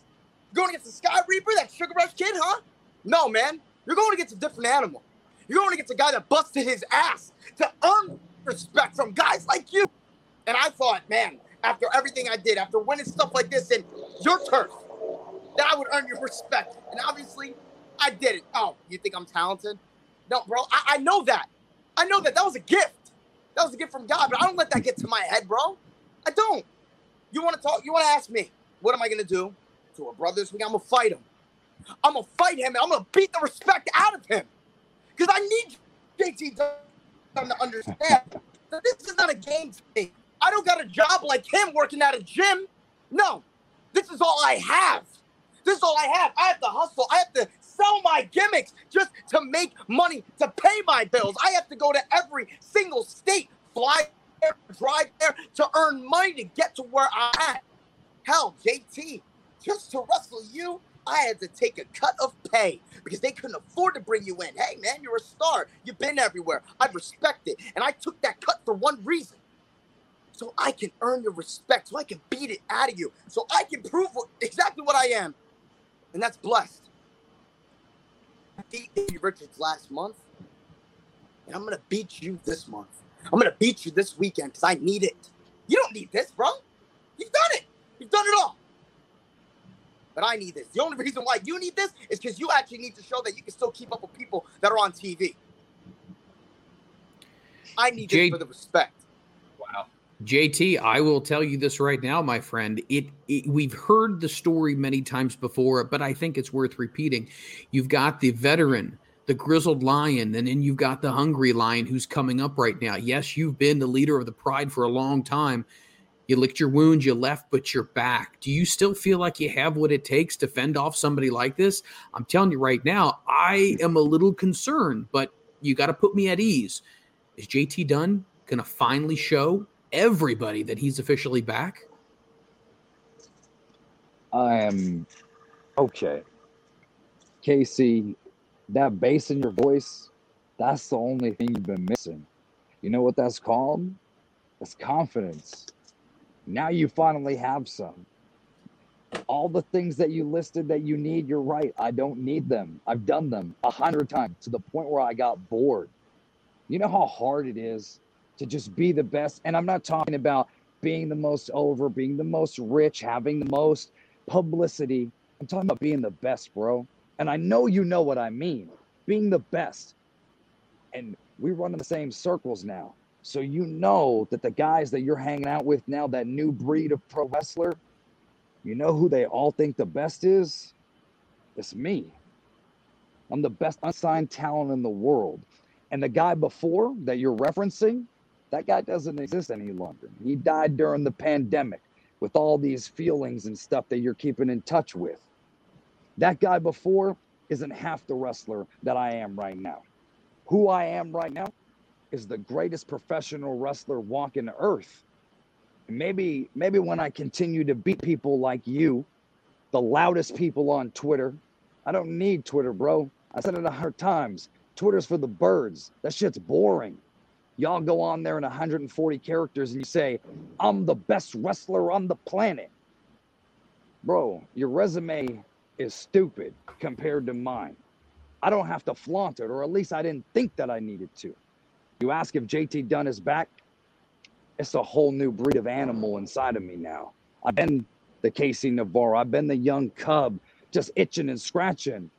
Man, I've been death by elbow with the greatest wrestler God has ever gifted us in the world of professional wrestling, Chris Hero. I had that, bro. That wasn't no latchkey moment. I earned that. My favorite wrestler became my tag team partner, and we wrestled in all the places. Screw that. I sold the damn show with my man in all the places you're looking to go. It's not about being there and doing that, man. I don't even like talking like that, if we're being honest. I sound arrogant and cocky. I know I'm the best. That's why I'm coming this Saturday. A whole new version of me. All the games, all the things that you keep referencing coming to my towns and, and winning my titles. Bro, I'm a grown-ass man. I don't I don't care about titles. You know what titles mean to me? It means more money. It means I get to feed my fiance exquisite meals. That's what that means. You got to take a pay cut, bro. When we get to the show, you could take it out of my wallet. I don't need the money. I took a pay cut drastically to come wrestle you because I want it. I want you. I want you to do all the things that you're saying in this interview. I hope this same person shows up on Saturday. And this is the real me talking. And I want you to look into my eyes. You understand me? It's a whole different beast. I'm going to beat out of you what I should have took from you years ago. Your career is my career. You owe me ten percent. And I'm coming for it on Saturday. Well, Casey. Heavy words. My final question for both of you. I'm going to let Casey go first. And then you, J T. What is it going to take? Yes, sir. What are you willing to do, K C, to make J T Dunn stay down for the one, two, three?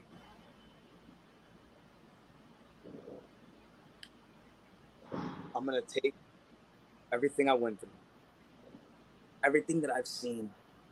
I know J T Dunn like the back of my goddamn hand. I've studied him. Watched him since I was seventeen years old. And I met him and I didn't even know who the hell he was. And I just went to his seminar. That guy. And I'm going to do it for everybody that believes in me. And when I, when I do stuff like that, and I take all that frustration, and I take all that support, and I put it into that ring, I, I'm unstoppable. As a matter of fact, I'm going to take it a step further. I'm going to do it for the people that aren't even here anymore. I'm going to do it for one guy that I know, J T. I'm going to do it for Matt Travis. And you know who I'm really going to do it for, J T? Because when I do it for this person, I, I just really go out of my element. I'm going to do it for this guy right here. The guy that first believed in me before you. The guy that wanted to see me make it. And, man, I couldn't even call him when I got signed because he's not here anymore. I'm going to do it for Shad Gaspar. That's who I'm going to do it for. And when I put his name into a match, that means I cannot fail, J T. That means I have to put everything I got to get that W, J T. When I come there this Saturday, I'm not going to sell my freaking gimmicks. I'm not going there to shake hands and kiss babies. I'm going there to kick your ass, and that's it. And get that W and walk out with your respect over my shoulder. And that's all I'm going to do, because you're next to be blessed, homie. And that's on God. I don't know what the outcome of this match is going to be, but guys, you are not going to want to miss this. J T Dunn, K C Navarro, it is heated right now. What is going to happen? That's the big question right now. Is the young up-and-coming lion going to be able to take down the mentor, or is the mentor going to be able to prove that he is still the king of the ring? All of that is going to be going down this Saturday night. It's going to be August the fourteenth, P P W Wrestling. Go on over right now as we speak, p p w wrestling dot com. Click the shop button, you hit buy tickets, and you are all set to go. You will click on their big event, and it is on their main page. It is Aerial Assault. Put your tickets into your cart. Go ahead and check out. Things are going fast right now. Right now, general admission is what they got right now. It's only fifteen dollars. As this show goes on, it's going to sell out. This may very well steal the show, and you don't want to be one of those people that says, I wish I would have been there. Be there. See one of the hottest matches between two huge stars. Gentlemen, J T Dunn, K C Navarro, I can't wait for Saturday night. I wish you guys all the best, and thank you for stopping by Front Row Material. Appreciate it, John. Thanks for stopping by, guys. Wow. That uh, that got heated and it got very personal there, which is one of those things when there's a buildup to a match, um, you obviously are always going to have some level of emotion that, that spills over into a promo. But when you look at just the history of these two guys, one looked up to the other, went to it, you know, looked up to him and, and looked at him as a mentor. And now he is at the point where he's his own man, you know, versus J T Dunn, who's been there, done that, but he's got something to prove now, you know, something to prove versus I'm going to make my name. two worlds collide. Who's going to win? I think it's going to get nasty. I think it's going to get dirty. But I think at the end of the night, people are going to be walking away going, these two guys, they stole the show. Man, okay, if you watch their matches separately, you're you're looking at it like, man, these guys are athletic, they're high flyers, and they can straight up go. But I don't think you're going to see none of that. This is just going to be a straight out brawl as soon as the bell rings. And we are going to look for a bloodbath here.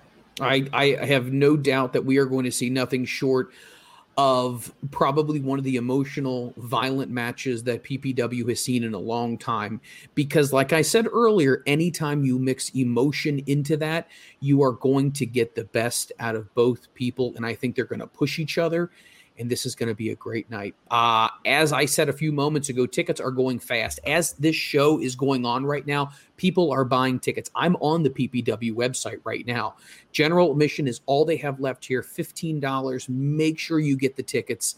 If you think I'm I'm just blowing smoke, I'm literally on the site, and I've seen the tickets go as as the show progresses. Please don't be one of those people who doesn't get your tickets now for one of the hottest nights in P P W wrestling, in Pennsylvania Premier Wrestling.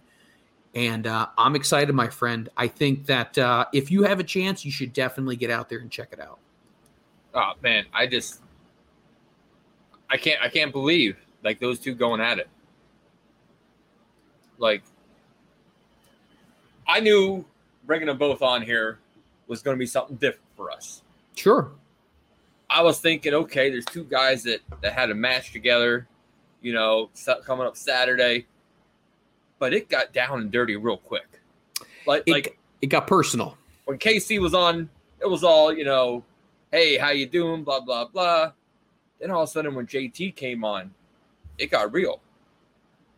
And I can't believe these two, the long history, you know, they had – man, that'd be like you and me, Freeland, ten years from now, talking like that to each other.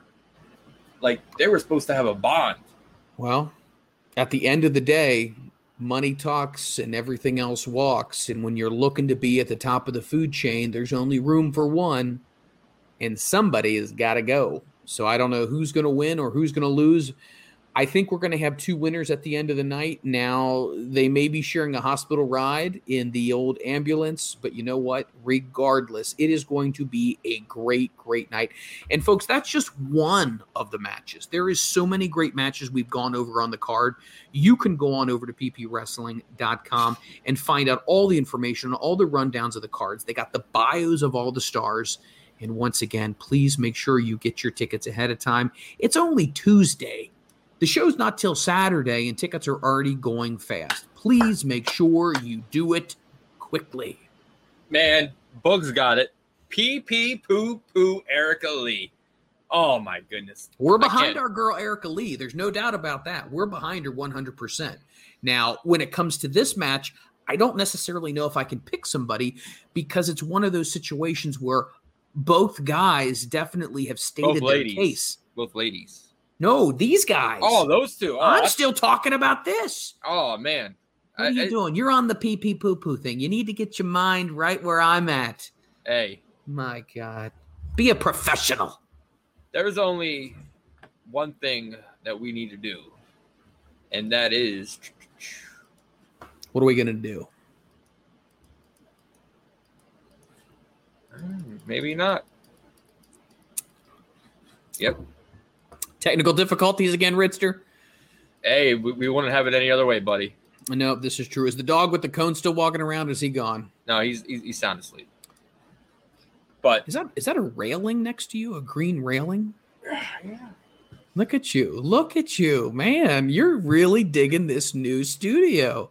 Hey, but, man, what we got to sit there and talk about, there's only one more match that we need to talk about. Let's hit it. Let's knock it out. Are you ready? Ugh. Kidding me? With all this excitement that's going to be happening this Saturday night, P P W, one more match, one more match, one more match. Oh, by the way, let me let me say this while you're queuing it up. Um, please support all the wrestlers. Uh, buy their merch. You know what I mean? Get a t-shirt at the show. Show these guys and gals love and support, because at the end of the day, they are sacrificing themselves to put their bodies on the line each and every night for you because they love it. It's for the love of the game. Very few people get rich out of this business, but they do it because it's in their heart, in their soul. And I just want to make sure that everybody understands that. Definitely. Now, the match where I want to talk about is Casey Varro's opponent last month, Davey Richards. Davey Richards. Taking on somebody that is the most underrated person on the indies right now, Deshaun Pratt. Ooh. Good call, Deshaun Pratt. I like that. Now, Deshaun Pratt, a lot of you guys don't really know him as Deshaun Pratt. Everybody knows him for his world-famous C Z W YouTube video when he was, how do you say that, Amasis? Amaeus? I'm going to let you go with that. It, it, pronouncing some of these things is not really one of our strong suits, but... Uh, exactly. But, please, please continue. But, yeah, he's been known all over the world. You know, he's he's trained under Quackenbush, Claudio Castagnoli, W W E Ooh. Cesaro, and Chris Hero. And he's wrestled all over U K, Japan, Germany. He's world-renowned known. Now, you got Davey Richards. Woo. He's he's he's trying to make a comeback. He's hungry. He wants to wants to show people that he's there to stay. What are your thoughts on Davey Richards, Freeland? Davey Richards is one of those guys who's very interesting. Like you said before, he's he's back. He's he's trying to show the world he still has it. I personally believe he still has it, and then some. Um, obviously, injuries and stuff like that definitely take a toll on on wrestlers, and sometimes it can subsequently cut their careers down. But Davey's back. Davey's been just about anywhere, um, especially Impact Wrestling, obviously Ring of Honor. He's done some stuff over uh, in Japan as well. He's traveled. He's seasoned. He's somebody who's been in the ring uh, with just about anybody. He has a great style that I really like. Um, I know a lot of people probably aren't going to like when I say this, but he definitely has a, a crippler style. Um, he's definitely extremely aggressive. He's got a motor that doesn't stop.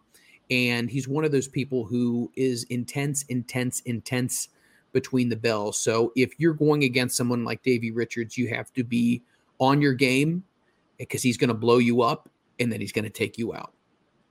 Yeah, but he's going up against the Prince of Camden. This man is the golden ticket briefcase holder in P P W. That is the, a guy that is the most dangerous man in P P W right now. He can easily cash that in on any championship he wants at any time he wants. But he's putting that in the back burner.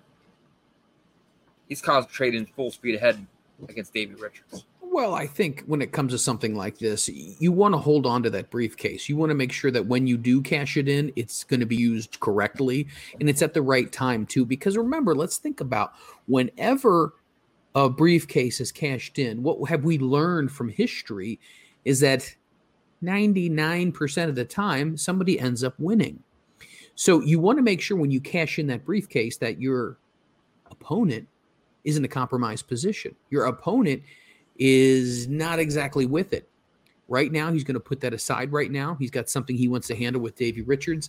I just hope that he is able to come out of this. I mean, incredibly talented guy, but once again, does youth and exuberance, does that top experience in a veteran? I don't know. It's going to be hard to tell. Davey Richards has something to prove. And I think we're going to see a different Davey Richards than we're used to seeing. Yeah, man. If you look, Davey Richards was, was in Ring of Honor. Mm-hmm. Deshaun Pratt's wrestled in Ring of Honor. Yes. He's wrestled in Evolve, Dragon Gate, U S A, C Z W. You know, Davey Richards, he's coming off a long leg where he's just not there, you know. You have to you have to be in wrestling twenty-four hours a day, seven days a week in your mind to have that passion and have that focus. And we're going to find out this Saturday at P P W's Aerial Assault. And you know what? If you want to go to P P W's Aerial Assault, super, super easy. All you got to do is go over to P P W wrestling dot com, click on the shop button. Once you do that, it's so simple. It's only another click away. You click on buy tickets. You're going to see an icon that's going to say P P W Aerial Assault. You're going to go ahead and click on that, and then it's going to show you what is available. Once you go ahead and do that, you can put the quantity of the tickets inside there, and then you can hit checkout. Guys, make sure you do it soon, because at the, the end of the day, you do not, I mean this, do not want to be left out in the cold. Make sure you get your tickets. It's going to be a great night. Once again, P P W Aerial Assault, Saturday, August the fourteenth. And it's only going to be available if you are there live. Yeah, and hey, you want to do us a favor? Head on over to our Twitch channel. Bam. It's not that bad. It's not that bad? It's a pretty no. damn good Twitch channel. What do you mean it's not that bad? Go over to twitch dot t v oh. forward slash F R M pod. That's Smash right. that follow button. Smash being, that follow being, button. Being, you do that better. Hit. Smash that button. All you got to do is just hit the button. Hit the button to follow. We'd appreciate if you know any other people who are big-time wrestling fans who would love to hear more about wrestling, great interviews, promo-offs like what we just had right now, the build-up to big pay-per-views, post-shows, pre-game shows, all of that kind of stuff. We're bringing that all to you. We are the premier destination of everything that's going to be happening in the independent wrestling world right now, combined with huge stars of today. We're not talking to people from thirty years ago. We're not doing that. We're talking to people in the here and the now, and that's where wrestling is going to be going forward with us. And, hey, they're only on Twitch for so long, so if you want to go and see our past interview, you know, say you want to go a couple weeks ago to see our good friend, well, my good friend Darius, Freeland's good friend, Mister Carter. Mister Carter. Head right over to uh, YouTube. Search Front Row Material. Click that follow button, and anytime that we go and put something new up, bam, you're going to get notified. We just put up the crowbar video today. Head on over there. Check it out. That was... That was one of the best interviews I think we've had in quite some time, Freeland. How about you? No, I agree with you completely. And Crowbar actually hit me up after the interview was over and said, let me know when you want to do a part two. So as I said that night, there's so much more meat on the bone. There's so many more things that Crowbar would like to get into. Unfortunately, we were pressed against the clock uh, last week. But you know what? We are going to have him back. Uh, he's got a lot of things he wants to talk about when it comes to W C W. Uh, we talk about uh, his career in E C W as well, uh, his stint with Uh, W W E, and all the other places in between that he's been. But as he said before, our webmaster has done an amazing job uh, over there with our videos on YouTube. So all we ask of you is just hit the uh, hit the like button, hit the follow button, and uh, follow us, because the library is going to continuously be growing. Yeah. So, Freeland, how about we start the panel early tonight? We can do that. But before we start the panel, let's go ahead and let's step out for yet another break. Go get yourself a little drinky drink. Get yourself a little sandwich. Get yourself something to eat. Don't go anywhere, because when we come back, it's going to get good. It's going to get interesting. It's panel time. Once again, this is your main show on Tuesday nights. He's the Rit. I'm Freeland. This is Front Row Material. We'll be right back.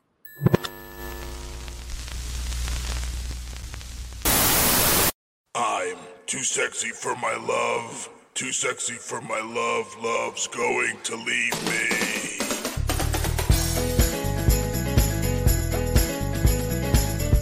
I'm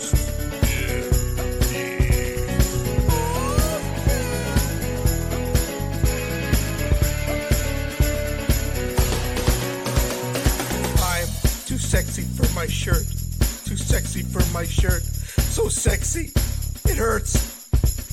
And I'm too sexy for Milan, too sexy for Milan, New York and Japan. Take it.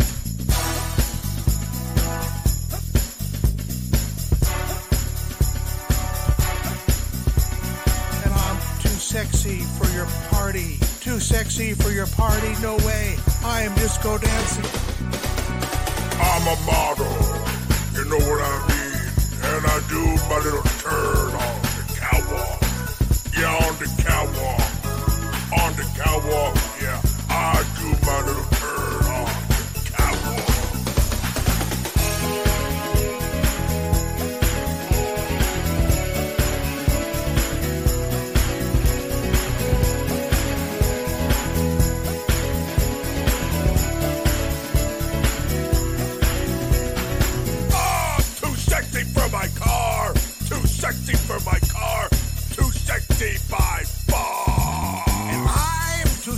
sexy for my hat. Too sexy for my hat. What do you think about that, Hogan? I'm a model. You know what I mean. And I do my little turn on the catwalk. Yeah, on the catwalk. On the catwalk, yeah. I do my little turn on the catwalk. Slam, jam, jam. Ooh, yeah. Hey, man. Such good shit. What a maneuver. I'm a model. You know what I mean. And I do my little turn on the catwalk. Yeah, on the catwalk. On the catwalk, yeah. I do my little turn on the catwalk. Well, I'm too sexy for my cat. Too sexy for my cat. Poor pussy. Poor pussy cat. I'm too sexy for my love, too sexy for my love, love's going to leave me. That's ridiculous. Was that, was that any good? Oh my god.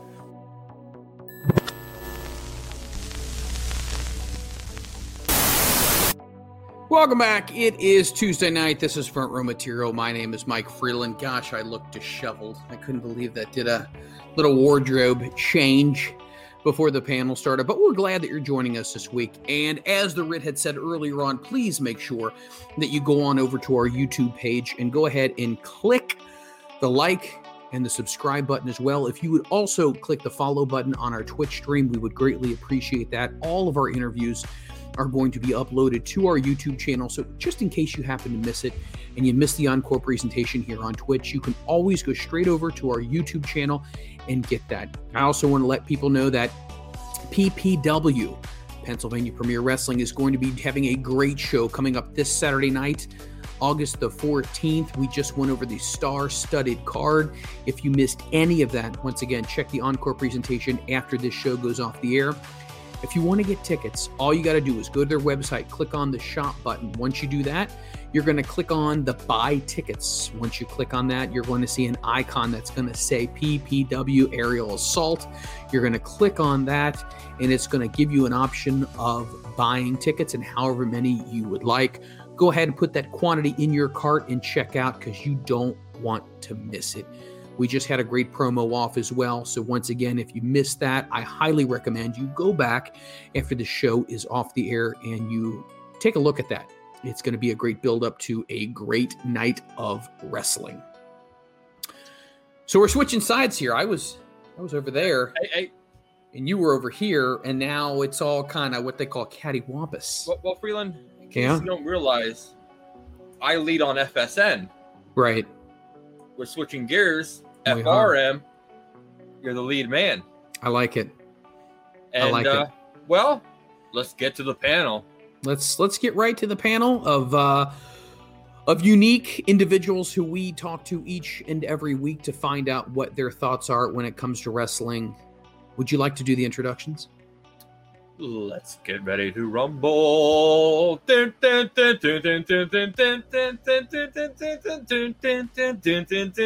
You all ready for this? Here he is, starting point guard, our residential wrestler, Moondog Murray.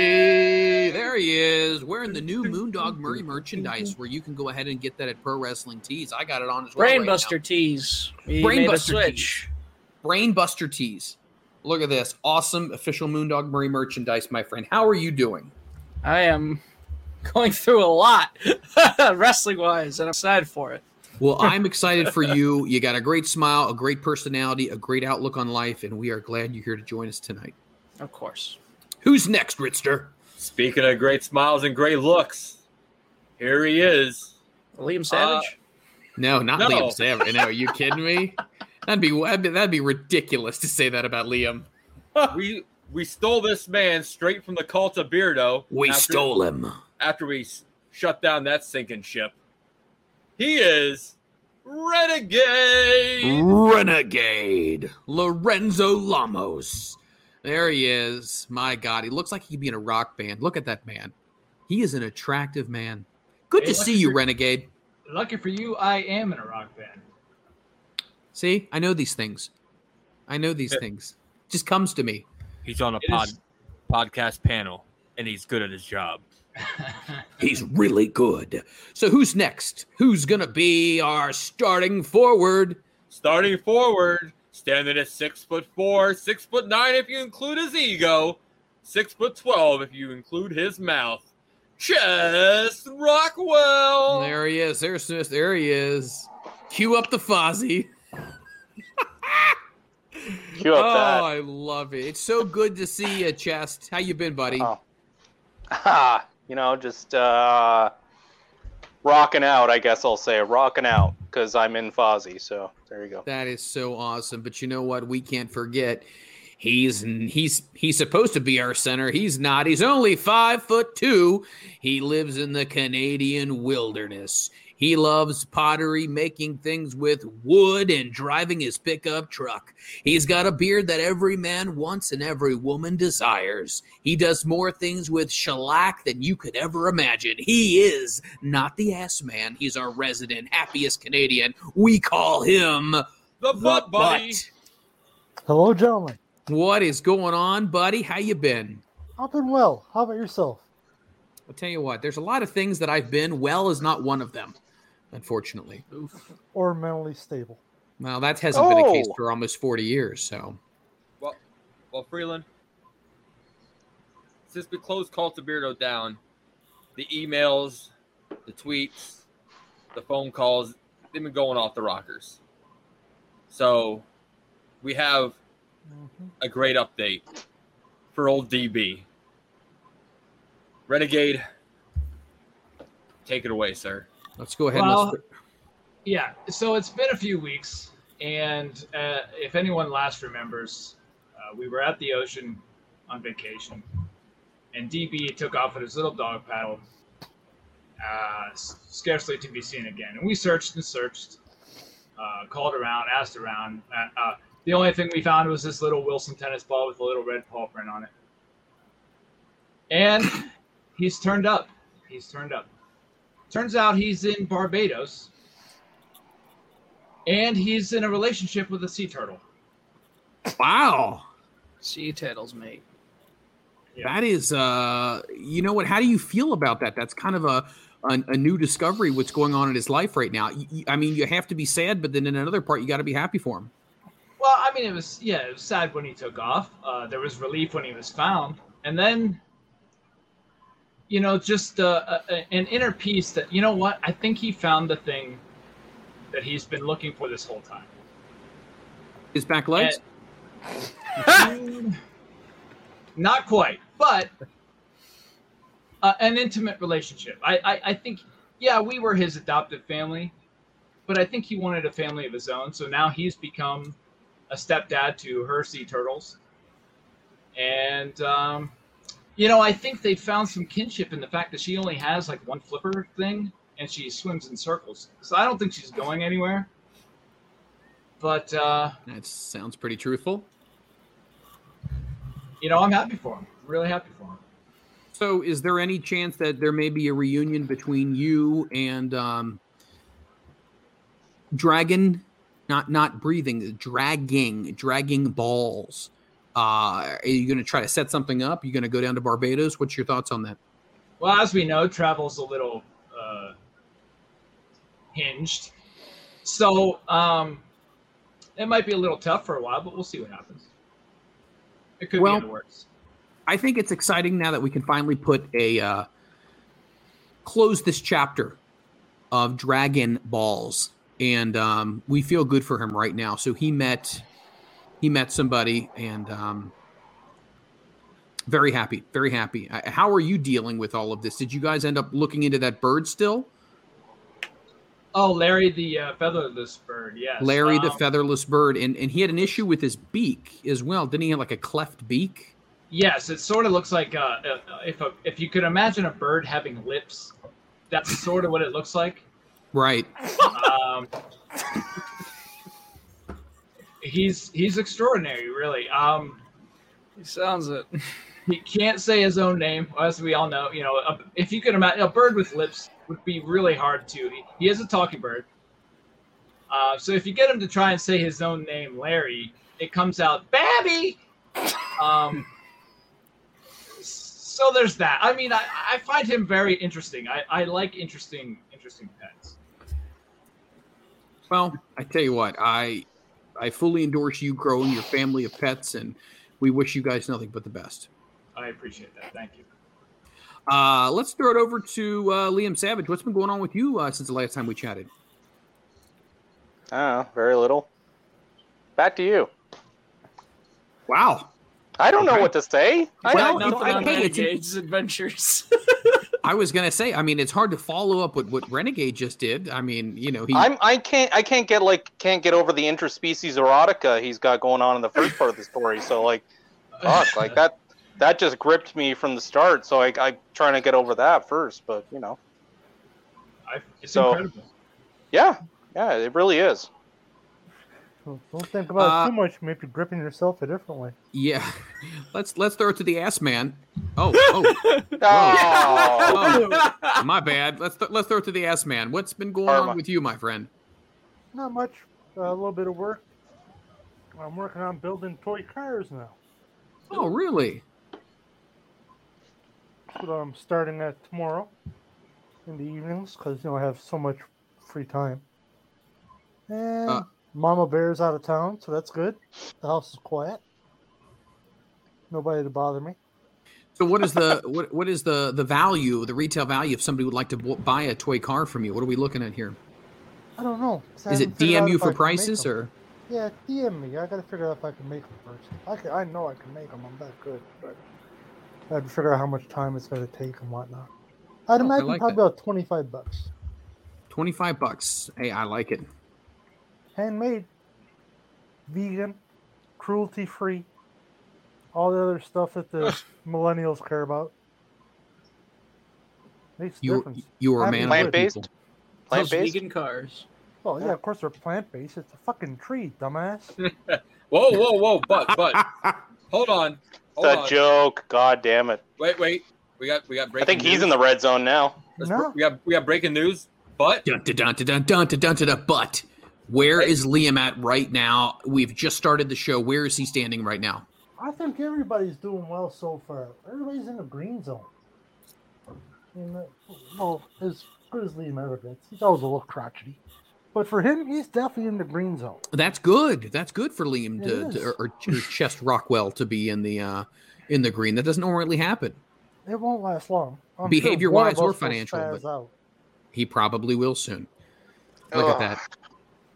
Uh, let's go over to Moondog. Moondog, what's your big news, my friend? What what's uh, going on? Is anything you can share, or is this stuff that you got to keep on the D L? Uh, I got a tryout with uh, school next Thursday, uh, Chicago school. If I can get in, they got a bunch of tie-ins with other ind- independents and uh, worker relationships, so I could possibly work more indie dates. Hopefully, I want to try to break into Milwaukee as well. So. Anybody we uh, might know or have worked with? Um, his name is Steve Boz of C S W. They train Steve Boz also. Um, he tra- I don't know if he founded Windy City Pro Wrestling or what, but I know he trained uh, Kalisto and Mustafa Ali and a lot of those guys as well. Nice. Well, we well, will be thinking about you. We think you. We think you have a great shot at it because, for sure, I mean, we're, we're not biased. I mean, we're, you know, but we think you're a pretty damn good wrestler. Hope I can do it. I definitely, uh, I'm excited, get nervous, but that's going to happen. That's normal. Oh, that's yeah. normal. Well, gentlemen, you know the way this game is played. It is around the horn. We ask questions. We give opinions. Nothing is taken too personal. Ribbing is uh, highly recommended. Once again, there are no point values. I will determine who has won. And at the end of the show, we all sign off and go back to our normal, boring lives. Uh, let's start off with our first topic. Over thirty and you're short. You're not welcome in N X T. Let's go ahead and let's Sorry, throw it bud. to uh, let's go ahead and throw it to Moondog first. Moondog, the whole concept of being over thirty years old, being too short. A W W E memo recently went out. Not sure if you got a chance to see it, but Yeah. Um, what do you think about this? Uh, I don't know who crafted it, but they're still using the word midget, and it's in a very derogatory term. And uh, N X T looks like they're wanting to once again go back to the way it was in two thousand twelve. Yikes. Your thoughts on this? Do you think this is good, or is this just another mistake they've made? Uh, uh, oh, boy. Um, if they want you and you're thirty and you're five foot four or whatever the fuck, if they want you that bad, they'll still get you. But I'm thinking that's more towards people setting in tape and uh, going in for tryouts, because I know they have, they have that uh, tryouts during SummerSlam weekend in Vegas this month.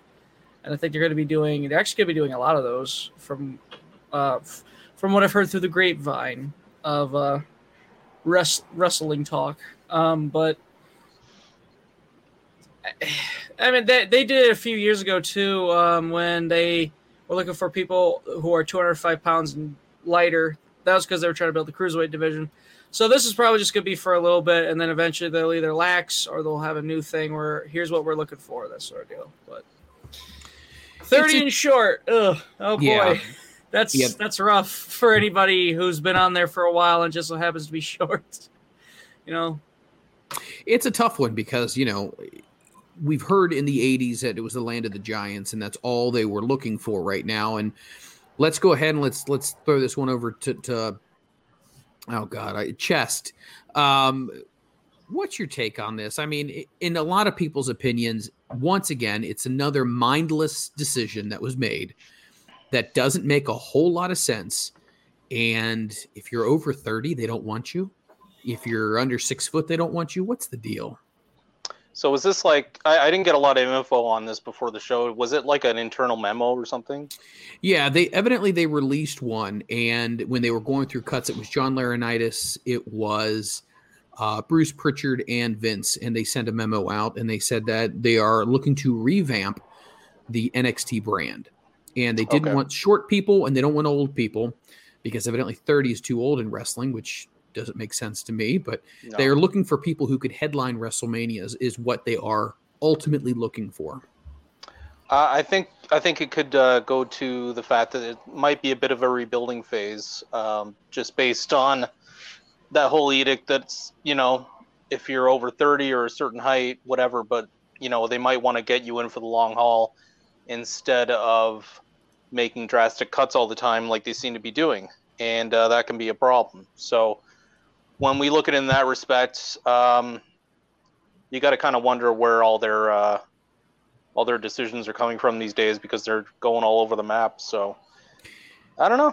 Yeah, they they seem to be a rudderless ship in a lot of ways. They seem to make decisions, and then all of a sudden, a month later, they change their mind. They yet make yet another decision. Uh, let's go ahead N X T and let's. N X T is rebranding as F R M Pod.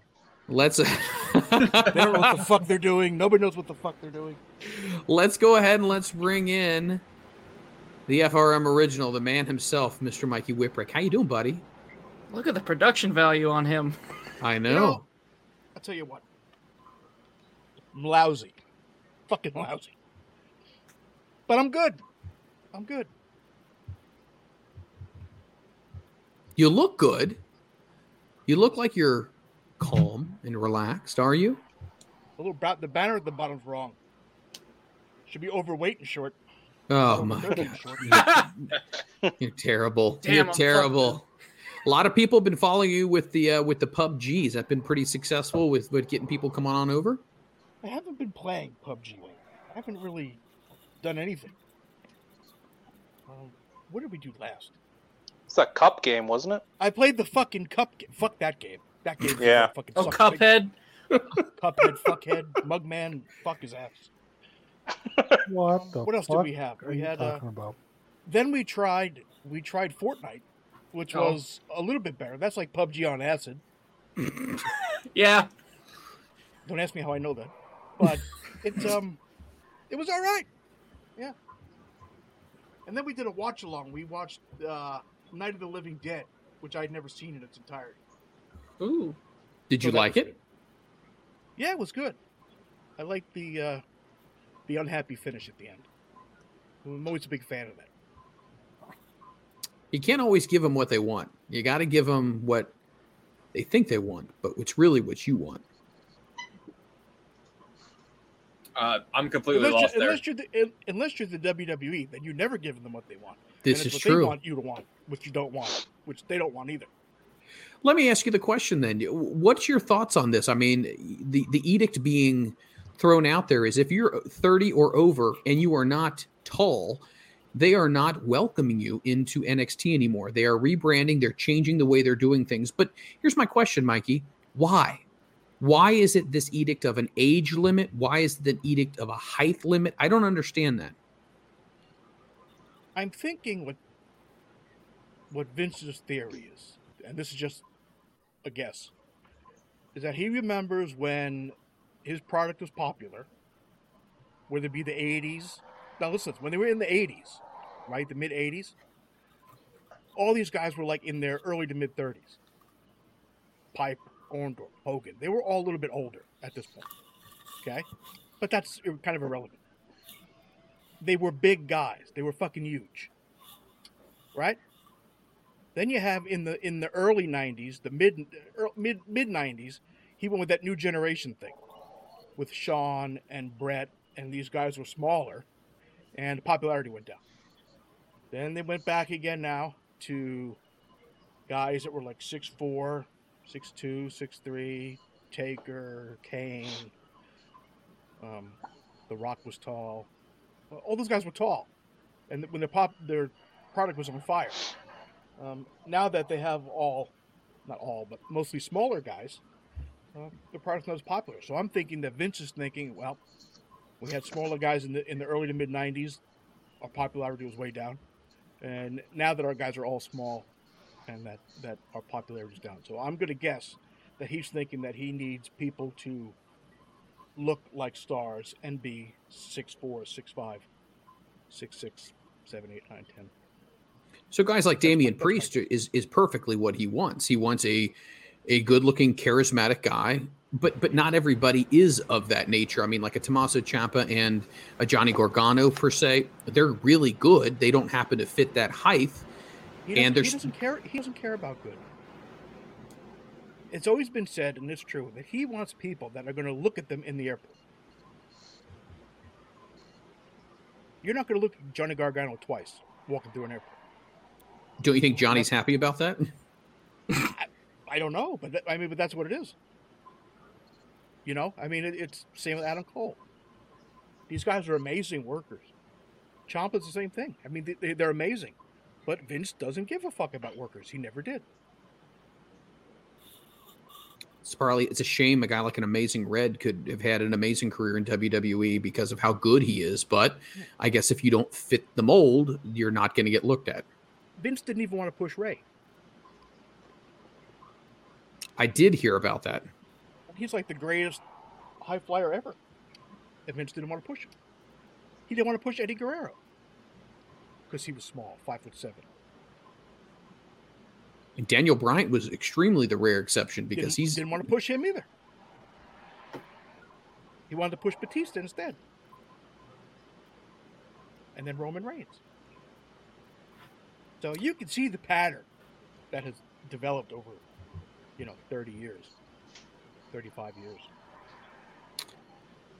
Let me uh, let me ask you uh, the butt. Let me ask you this, buddy. You are...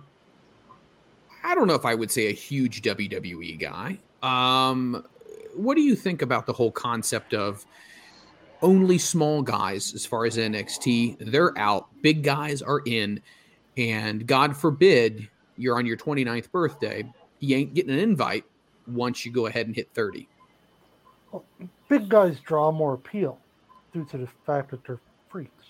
Right. Uh, you know, you, you notice a guy that's six, four, five, whatever, two fifty, two eighty pounds, but you know, you will notice him in the airport. And like you guys just said, you're not going to look at Johnny Gargano twice. I mean, he's five and a half feet tall. He's a little gaffer.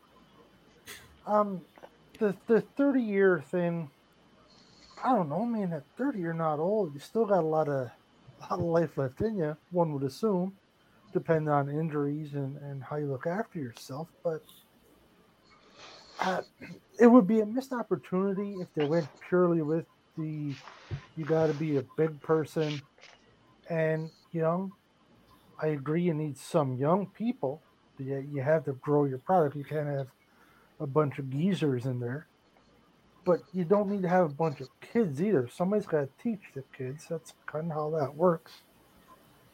It, it's a missed opportunity if they go with that idea. Wrestling, when they had all the big, giant men, wasn't as good as what it is when you had the smaller guys. Yeah, the ratings might have been better, but once again, it's because your casual fan is flipping by. He sees uh, a guy like Kane back in the day, just an absolute monster. You're going to stop and look because the guy's a freak. Versus when you see smaller guys such as your, your Brett and Sean back in the day, they're not as impressive because, well, they're, they're, huh, they're kind of average-looking dudes. I don't know. But Vince if is... they go with that route of big young guys and girls, I think that's going to be a missed opportunity. I don't see that panning out well for him. Vince has always been big on the more of a, of a caricature, more of a superhero kind of larger-than-life type of person. Renegade, let me let me throw it over to you here. Do you think it's also a missed opportunity, or do you think, no, I think it's a good time to hit the reset button? We need to go ahead and revamp the way things have been going because we got more competition out there, and if we don't evolve, then we're going to start falling behind. I think, well, I certainly think that uh, with them losing in the ratings when they were going head-to-head uh, with A E W didn't help matters at all, and I think that got Vince's attention enough to say, but we have to do something different here because uh, I, he already didn't have enough respect for N X T as it was. So I know he doesn't see much value in a lot of those guys. And, uh, you know, I, for one, I'm not for roster dumping per se. I am for drawing in bigger guys because I feel like uh, over the last few years, they've gotten a lot smaller and smaller and smaller. And, you know, you're you're missing some of these. Uh, one of the things I heard was they're looking for guys to future main event WrestleMania. And I don't think Vince looks at N X T with a lot of promise there. Um, and on a side note, do you think if Johnny Gargano changed his name to Johnny Gargantuan, it gives him a chance to maybe stick around by tricking Vince? Oh, oh, oh. So a little bit of uh, strategery being used right there, right? Yes. Johnny Gargantuan. Uh, let's throw it over to my uh, follically challenged friend, Mister Ritt. Uh, what's your thoughts on this, by the way? Well, one thing is, is when you said that they're, they're resetting and going back to like two thousand eleven, two thousand twelve, was that yep. the era of we're doing stupid uh, relay races and stuff like that?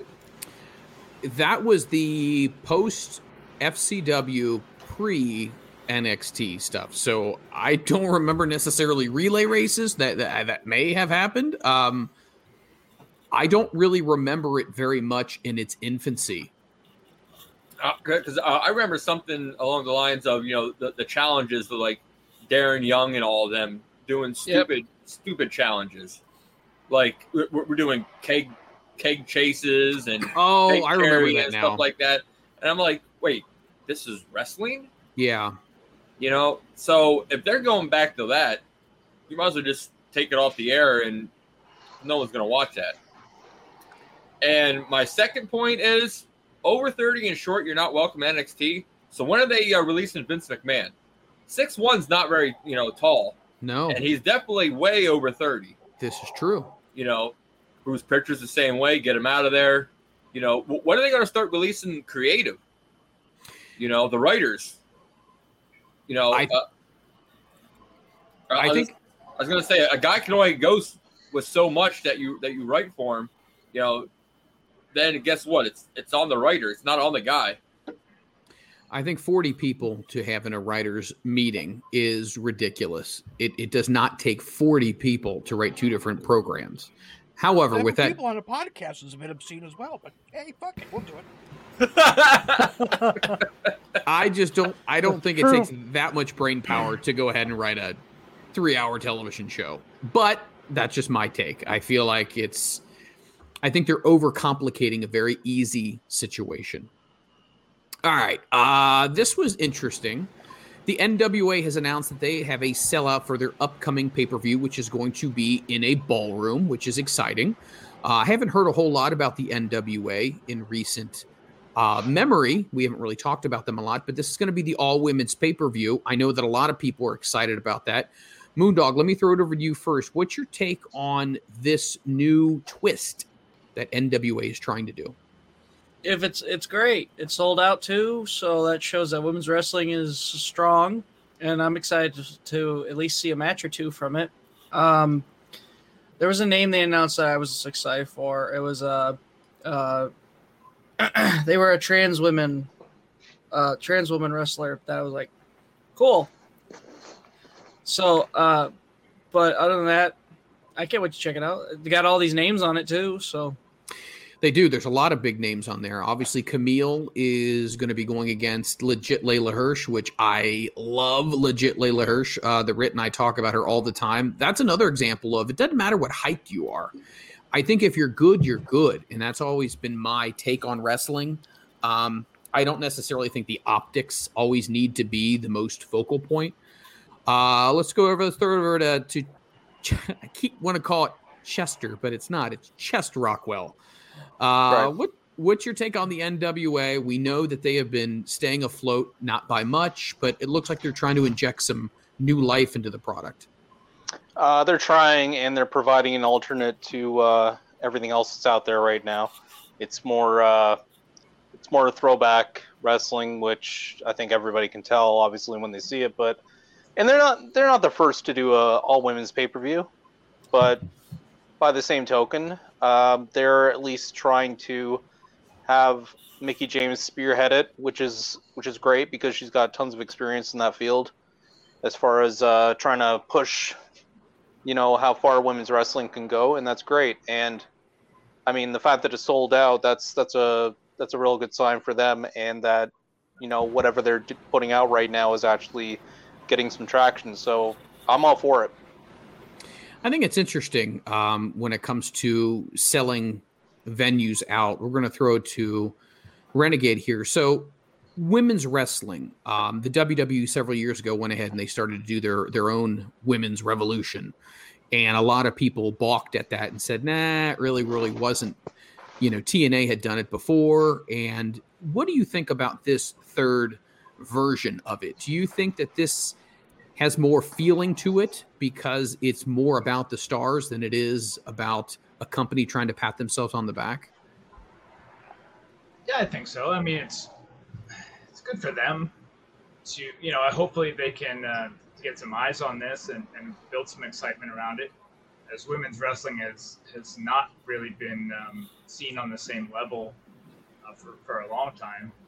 And they did have the women's revolution there for a while, but it didn't have a lot of staying power, and you're already starting to see uh, a, a dip in it. So if they can build some excitement back around it and get some eyes on, on what they're doing and, and get some staying power and and, uh, and you know, bring some attention to the women's division, I think it's great for them.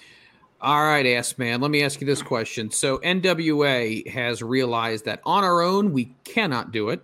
However, if we work together with other promotions, we are building more interest in our product. Um, I've never been a big fan of the studio wrestling. Like to know what your thoughts of that are and what your thoughts are on the upcoming all-women's pay-per-view. I don't follow N W A much. Uh, I did look up their, their pay-per-view lineup. Um, they haven't really announced a whole lot of matches.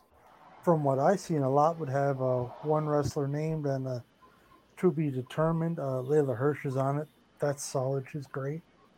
Uh, Mickie James, fantastic. They, as been said, they definitely have some names. I don't know if it has any legs to it or not. I think it's probably going to be a one-off. Unfortunately, they just don't have any. They don't have a, a strong fan base. I don't think. Maybe I'm wrong. And a lot of these women don't have much of much drawing power. So. I just don't know how far it's going to go, unfortunately. I hope they do great with it. I just don't see it happening. No, I agree with you. I think it's it's a tough thing right now because they don't have much of an audience. And I think once you are already behind the eight ball with not having an audience, trying to get eyes on your product is even harder to promote a product. And I think they're realizing right now, hey, if we team up with Impact, if we team up with A E W, maybe we can get some some momentum rolling here. On a side question, do you think Impact has really benefited from the relationship with A E W as much? No. What is it going to be? Four fans? No. Well, I, I I think it's interesting because we've often talked about the topic of, you know, has Impact Wrestling really benefited much from this? And I think in some ways they have, but in other ways they haven't. Uh, Mikey, let me throw it to you. Uh, women's wrestling, a whole card of just them. With what you know of who's going to be on it, do you think it's uh, do you think it's going to work? Why work? Draw enough attention to make it successful to have Billy Corgan to say, you know what, we're going to do it again. Maybe. We're still thirty years behind Japan when it comes to women's wrestling. Very true. thirty years behind. Um, until everybody gets on the same page with women's wrestling, it's never going to be taken completely seriously. The, the, N W A on their show, and T N A still calls their championship the Knockouts Championship, which is a throwback to the girls because they were hot. They were knockout. Right. So right away, you, you're on your, your N W A pay-per-view, you're already having that stigma just by having that title name that way on the show. And it is kind of hard to get away from something like that, especially no, when... It's not just change the fucking name. Well, do you feel like that's hard to get Impact the stigma away? Champion. No. It's not. If you if you get behind it and you do it right, a perfect example is uh, Thunder Rosa, yes, and Britt. Mm-hmm. They had a great match. Britt got over, not for her work, but for the story with her in that fucking wheelchair. That's what got her over, right? And then they went out there and they backed it up in the ring. I mean, they got color and everything. I mean, it was, you know, well, Jerry and I had a long talk about it.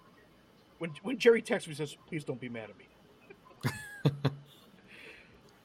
But when you have a company that's going to get behind the girls, like uh, A E W kind of does, um, when you put them in a spot and the girls deliver, you're going to you're going to have success. And if you continue doing that, the people will get used to it, and the people will just naturally come along.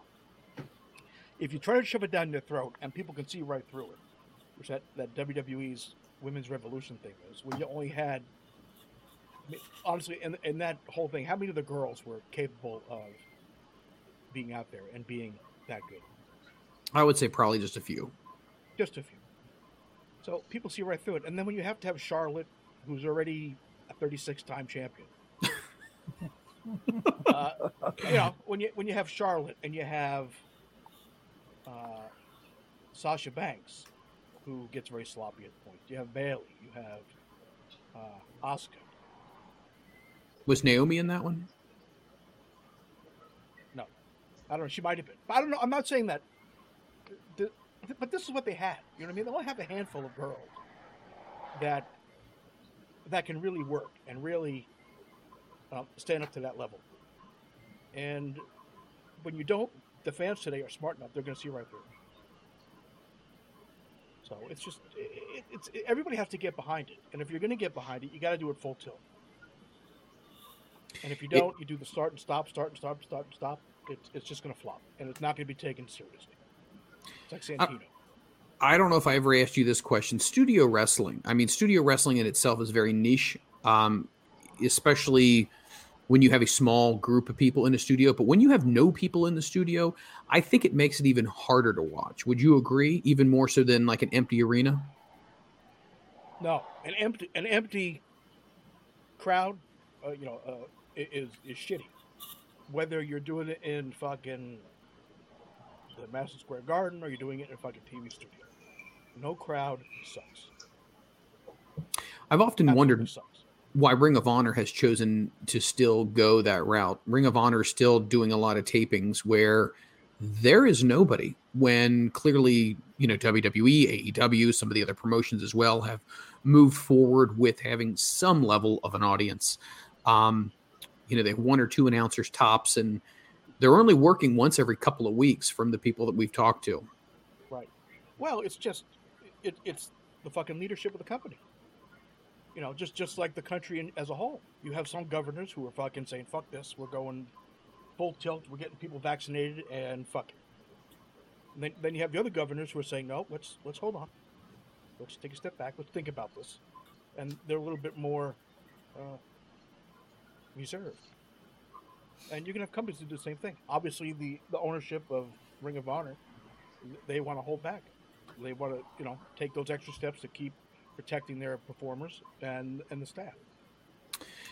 That brings us to our next topic. I'm going to start off with uh, Chess, Chess Rockwell. Chest, uh, most yes. recently, this is ridiculous, but it's gotten traction. Uh, Gary Wolf uh, came out with a conspiracy theory um, that Vince McMahon really owns A E W, and the fact that people are leaving W W E to go to A E W, it's a big work, and et cetera, et cetera. I, I don't understand where some of these concepts or these ideas come from. However, some people legitimately believe that. What's your thoughts on this conspiracy theory, and do you think anybody's really taking it seriously? Ah, it just looks... It's a conspiracy theory, so right there when you say that, you know, you're already questioning any validity that goes to it, so... I don't know. Uh, Gary Wolf hasn't been in the spotlight for a while, so who knows? I could just be just something to get attention. I don't know. I don't know the guy. I...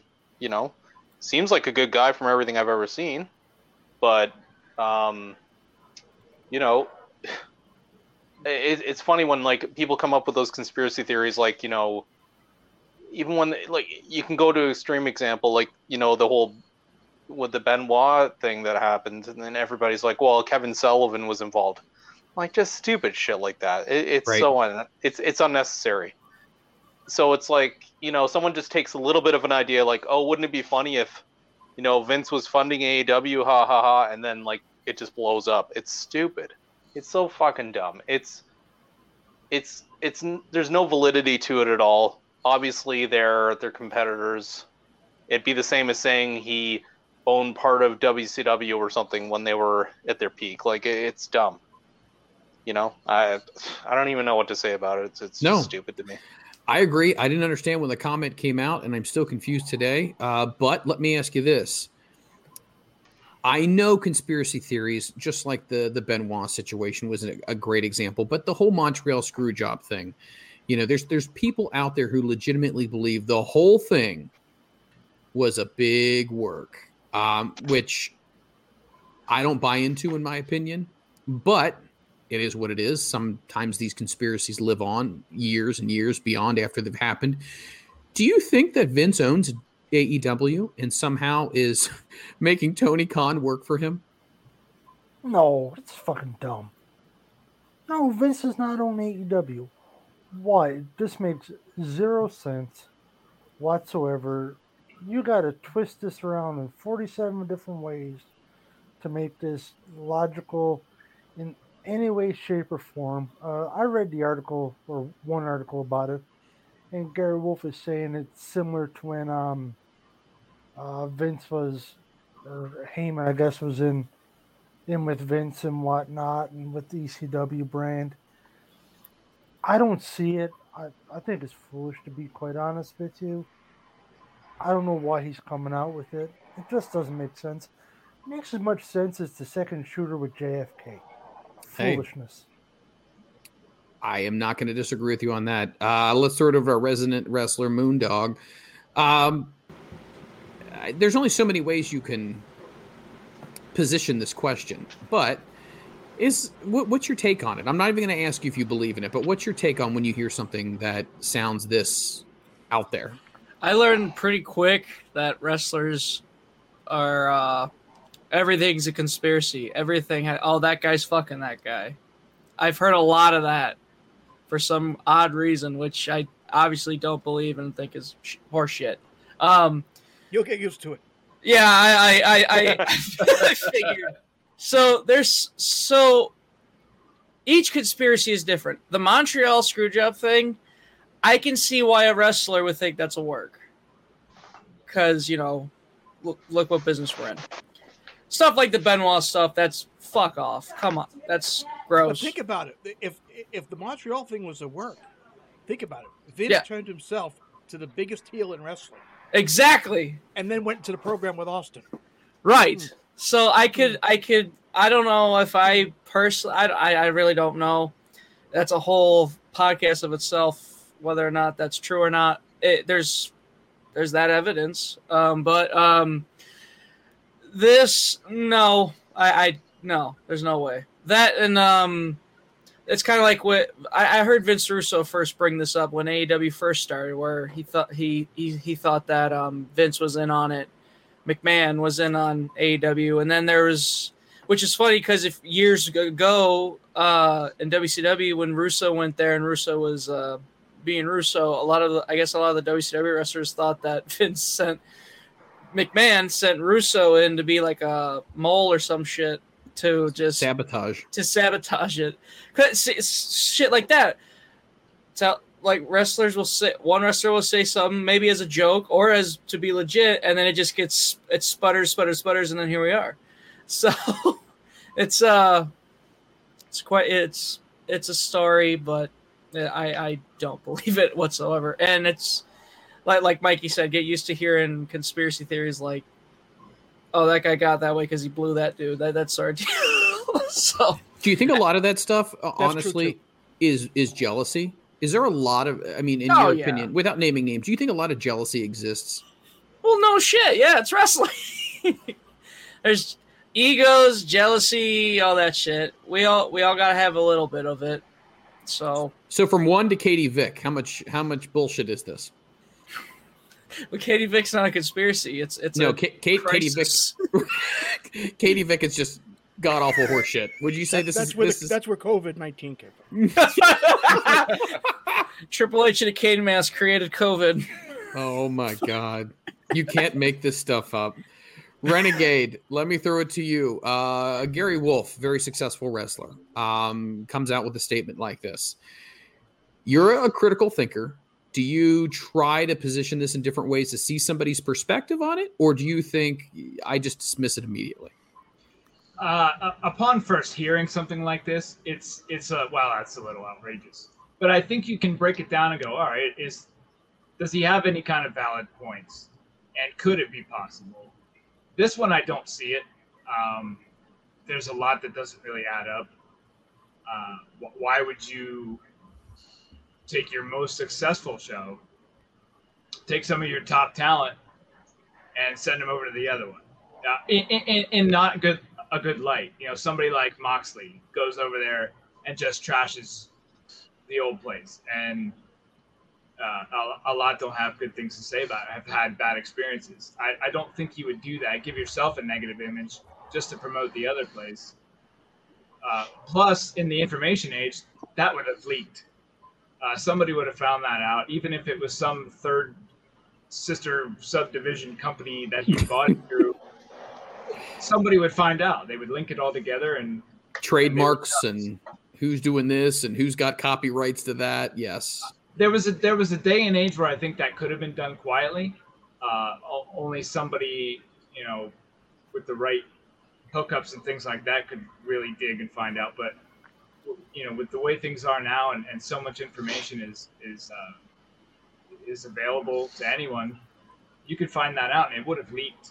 Uh, he wouldn't have been the one to spread that story. It would have been uh, from somewhere else. But yeah, I, I don't think there's anything anything to this one. I do want to say about the Montreal Screwjob, the one thing that, that sticks with me about that one is um, Scott Hall, yep. one of Sean's closest friends, believes it was a work. Uh, so that one kind of shocked me a little bit. Well, isn't that where he came out and said, look, look, he goes, Vince is in charge of everything. They got a tight camera shot right on the spit on the face. Yeah. They they did all of this stuff. It really looked like it was. And, and uh, Scott said, if that was not a work, they would have been told to fucking cut away, get away from this, get off of this shot, go to the announcers, but they framed it nice and tight, and I don't know. Not only that, but he's one of Sean's closest friends. Do you think Sean's going to keep that from him forever and not really disclose to him what the truth is? Do you think there would be a problem if one of the guys came out, either Brett or Sean, and completely admitted to the whole thing? Would that be a problem, or do you think at this point nobody would care? Problem for who? Well, just for anybody. I mean, just to know the truth. I mean, do you take something that private and that secretive all the way to the end of your career, or do you just at some point say, you know what, eh, who cares? Well, it almost seems like they're willing to do so if that's the case. Um, we're so far removed from it that what would what would hurt now for for the truth to come out? Uh, none of those guys are are active uh, performers. You don't see them very often. It's I don't think it would change much. So I don't see the need to keep it a secret this long. But I think if you're going this far and if it really was the truth, they're going to take it all the way to the grave. Well said. Let's throw it over to my uh, my partner here. Uh, Ritster, what's your take on Gary Wolf really quick just to wrap this topic up here? Well, my big thing is if Vince owned A E W, wouldn't you think that the storylines would be a lot shittier? It'll be a worse product because A E W can grab your attention, put the put together a nice little story, put together some great matches, where W W E is just a fish out of water. Yeah, I have a I have a, a very strong suspicion that um, a lot of people think that this company is going to be around until Vince is dead. Um, I think somebody else is going to be in charge, and I think that needs to happen quickly. Mikey, let me let me ask you this. Uh, you know Gary. Do you think this is just a ha-ha just to have some fun, or do you think deep down he honestly believes that there's something to this? I don't know. I haven't talked to him about it, so I don't I don't really know. What's your what's your take I on it? I disagree with him. Okay. But here's here's my thing though, right? So Vince is releasing all these guys, right? And A E W is going to pick up something, right? Obviously, mm-hmm. I would think so. If you're somebody on the A E W roster from the very beginning, right? And you're there, and you see that your television time now is going to be uh, reduced significantly, because all the guys Vince is bringing in, uh, Tony's bringing in, and all them. What are you going to think? I'm going to be pissed off. Yeah, I think you'd be a little upset. I mean, just for the fact that it's it's less uh, less meat on the bone for you. It can't it be the this, same thing this, to be. This is when this is when grumbling happens in the locker room. This is the start of it right here. Because the guys and the girls are going to start to resent it. Maybe not publicly, or maybe not, you know, yeah, so everybody can see it. But you know when the cliques get together, there's going to be one.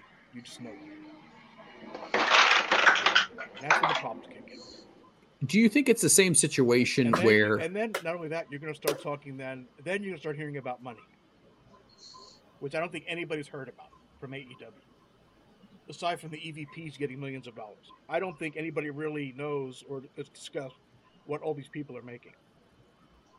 Or, or if all these people are actually signed, too, correct? I mean, some of these guys and gals are working on certain deals. Um, we we talked to, oh, my goodness, his movie's coming out, Rit. Uh, refresh my memory here.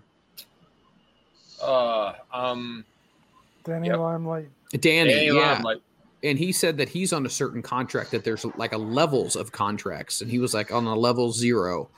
Um, and I, I wonder if there is a tiered system when it comes to something like that, where you're getting paid per appearance, but you're not necessarily on the books. Right. Well, think about it. Look look at the people they brought in. So they brought in... Well, Moxie was there. So... Well, they brought in Sting. Right? They brought in... Matt Hardy. Matt Hardy, Christian, The Big Show, Mark Henry, Miro, Miro, Andrade. They got uh, Malachi Black now. Mm-hmm. Um, Chavo Guerrero, Vicky, um, Vicky Guerrero. I, so think about it. If you've been there forever, what are you thinking? Matt Hardy. And you and people wonder why Vince made that comment. Maybe they, we can give them some more people. Because look, look who they took. That was well, Vince's comment. I guarantee it. That was Vince's comment. That probably was, was directed at that. Yes. Yes. I don't think it was a, well, we're going to just fire more people because we're going to fire people. It, that was a shot at them saying, you're just taking all our people. And that's what you're using. You're using the W W E guys to get yourself over. Well, I mean, there's a lot to be said for the numbers. The numbers don't lie. I mean, some of their numbers aren't that great now with Raw and SmackDown, as we saw with W C W. Even when the, the war started, it wasn't an immediate takeover. It took a little bit of time for that to happen. And I think they're on their, what, sixth week in a row over a million? And, and granted, that's not, you know, whipping the world, but I think they're going to continue to grow. Right, but with poor leadership and shit all over the place and dissension, W C W imploded. Do you feel like that yeah, has they, to... had, they had that, what, eighty-two weeks or whatever it was? eighty-three, yeah. eighty-three weeks? Well, who knows? What And what did W C W do? They took all Vince's guys, and they got over for a little bit. They They didn't establish anybody new, and they imploded. Could you guys also agree right now that A E W is doing a better job at establishing stars, at establishing what the next generation is going to be, more so than W W E is right now? I mean, you know, when you got your M J Fs and you got, obviously, uh, Hangman Adam Page, you got, um, oh, shoot, Sammy Guevara, you have a lot of the people that are showing up on Dark as well. I feel like they have a good foundation of what's in the future, where I feel like W W E is is, is reaching back. I mean, bringing back John Cena, uh, probably not necessarily the best move. Um Bring back some of the older guys. Listen, I don't know about that. Well, I think Cena might be a good move. Cena was, he popped all the houses. Yeah. But Cena also made a comment. He said he feels like W W E is going to be in a bad position. This was a quote he made, when all they do is focus on bringing old guys back. And right. it's a He's been there, there. It's a been there, done that. They haven't developed anybody. They they said the last person that they've really developed was Roman Reigns, and that's been quite a while. So interesting when it comes to the conspiracy theory. Um, let's go on to our next one here. So SummerSlam, it is going to be at uh, it's going to be in Las Vegas, and now Cook County, Las Vegas, um, is saying that they are going to have to wear masks. How in the hell are you going to enforce all of this? I don't care how many security guards you have. We're going to throw it to the butt first. How are you even going to remotely come close to enforcing this? Simple. Wear your mask or fuck off and leave. It's not rocket science. Well, no, but I'm saying if people take them off, I mean, how are you? Well, I'm sure you'll be allowed to take them off for, for your beverages or your food or whatnot, but it's real simple, guys. Like, let's not fuck around here. Rules are I... wear a mask or get out. You don't want to wear a mask, only, get the fuck only, out. If you can only take your mask off when you're eating or drinking, I would be so drunk. Well, I'm a match and a half in before I'd be on the floor. Yep. But if, Let, you can't but if the rules you are, can't, you, you can't enforce it. No, they're, they're you, you can't. Mikey's rocking a chin diaper by the end of the night. I mean, I, I mean, when you think about this, though, um, Greg, how, how do you though? Let's say somebody is out in the crowd and they're having a good time and they're eating, drinking, whatever. They're not going to have some usher walk up to them and tell them they have to leave. I mean, that that's the last thing, because everyone's going to take their mask off immediately when they get to their seat. When they get, yeah, when they try um, WrestleMania, there was a ton of people that weren't wearing masks, even though they were supposed to. But it all depends. They'll probably just, hey guys, be cool. And that's it. Uh, if someone's being obnoxious and stirring shit, maybe that'd be different. But there's there's only so much you can do. Humans are humans. People are people. And, and I agree with Bot, where it's like, fuck off. just just put on your mask and fuck off. I mean, if you want to see the show that bad, look, I look, I got a I got my first concert ticket in September. If they told me I had to wear a mask, as long as I can still go to that fucking concert, I'll wear a mask. I don't give a shit. I just want I just want to see a concert again. You know. That's how desperate I am to see live entertainment. I am gonna. I, I hate wearing a fucking mask. Absolutely fucking hate it. Oh, I can't stand it right? either. But out of respect for other people, I will wear it. I am vaccinated, fully vaccinated. Not that that means a fucking thing, but I put the fucking mask on. If I go somewhere, they say put a mask on, I put it. Like, because you have two choices. You can either put the mask on and stay, and uh, you know, stay at the establishment, or you can say I don't want to do that and you can leave. It's, it's really simple. I don't know why people make a fucking big deal about it. Exactly.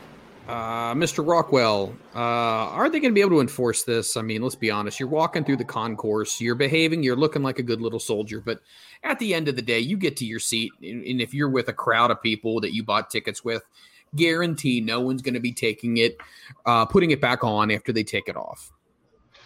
Yeah. I'm, I mean, imagine, imagine you're watching on pay-per-view and you're going to see security guards going up and down the aisles, up and down the aisles, you know, telling off every every other person for taking theirs off. No, it's not going to happen. So it's it's more a uh, it's more just a thing to say, hey, we're trying to enforce this, and we did our part. And if the customers decide that they don't want to take part in that, that's on them, not on us, and we can only do so much. Because, like I said, if you're if you've got on the T V when you're watching a match and you're just going to see random security guards going up to certain people, people are going to start talking about it. Mm-hmm. It's it's it's the same thing in my work. Like, you know, they they say they're going to any customer that comes in that isn't wearing a mask, they're going to call law enforcement. Do they ever do it? No. Do the people get to walk through without masks sometimes? Yes. Is there a is there a rule in place and a law in place? Yes. But do they give a fuck? No, because money talks. Mm-hmm. That's why you got shitty so, management. Tell me thing. about it. Who, who? What's going to happen come nine thirty when all these fucking people have been drinking for three hours or two hours? Mm-hmm. The people Chin with the diapers. masks are drinking. The people, yes, the people without the mask are drinking. Now you have people getting a little ballsy. Yep. They're fucking getting mad at each other. Now you're going to have fights breaking out. The, yep. the maskers and the anti-maskers. Oh, it's going to be fucking. Might be better than the show. I wish you Say, took. The, I, do it. Yep. Let's do it. That was my point. That was my point. It's just going to cause a disturbance in the in the stands. You're going to see security guards on camera starting to tell people off, and fights are going to start to happen. It's not going to work. It, yeah. It's only. It's only just. It's just talk. It's not going to actually do anything. Some people will actually decide to obey it, but it doesn't mean it's going to, you know, be some grand solution. Then why the hell do you announce it at all, then? Owners of, the owners of the building might get a nice influx of cash that day. Yeah.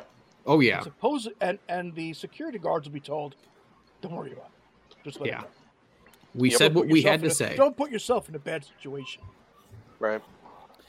Uh, Renegade, let me ask your thoughts on this one. Um, obviously, I know, and I think everybody on the panel would do their best to abide, okay? We're not looking to rock the boat. We want to have a good time. We want to watch a show. However, not everybody thinks that way.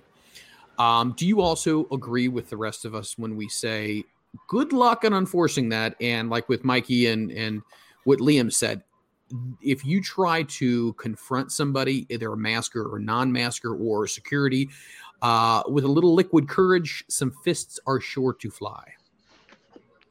Well, yeah, everybody's uh, frustrated with all this. Uh, you know, we just got to a point where everyone's taking them off. Now you're telling them to put them back on. I mean, a lot of people are going to say enough's enough. But I really think the only enforcement you're going to end up having is entry into the building. That's it. Once they're in, they take them off. You're not going to throw out three quarters of your audience. They're right. not going to enforce it after that. It's impossible. So I, I do feel like they'll just let that go. But the only real enforcement is, uh, you know, on the way in the door, if you're not wearing your mask, you're not getting in. It'd be about the only thing they could do. So everyone will probably play ball to get in inside, but as soon as they get in, it, it, I mean, it's not much different than before when they said you have to wear your mask to enter a restaurant, but once you get in and sit down, you can take it off. How stupid is that? It makes no it, sense whatsoever. Exactly. So um, it, it doesn't matter. I think we just make this stuff up as we go. Uh, some fall for it, some don't. It, whatever. I mean, I just don't think they're going to... to be able to enforce it. I agree. Uh, moving on here. This was a topic I thought might be interesting to bring up. Who's going to get cut next? Um, Me.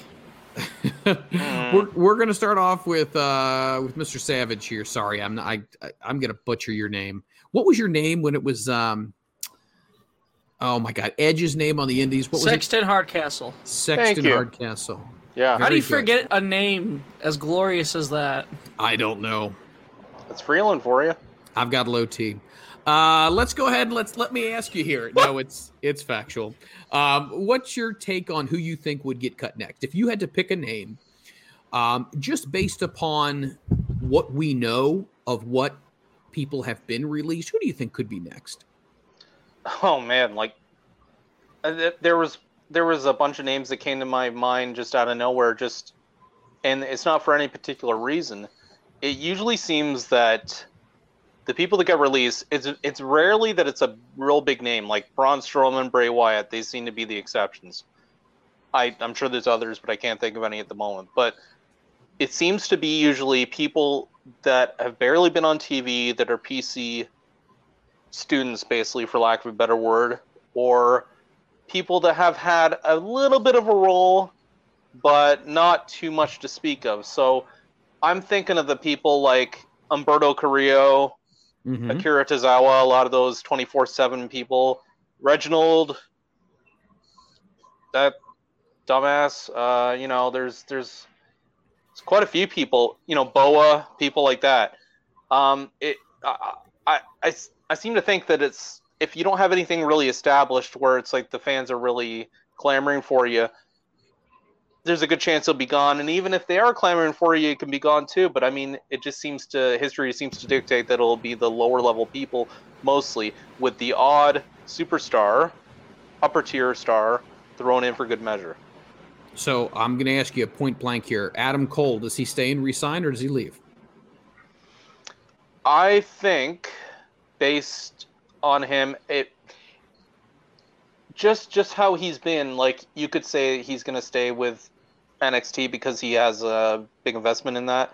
But if I was him, I'd say, I've done everything there. Put me on the main roster. If I'm not there and can help turn things around for you guys, see you later. I don't think...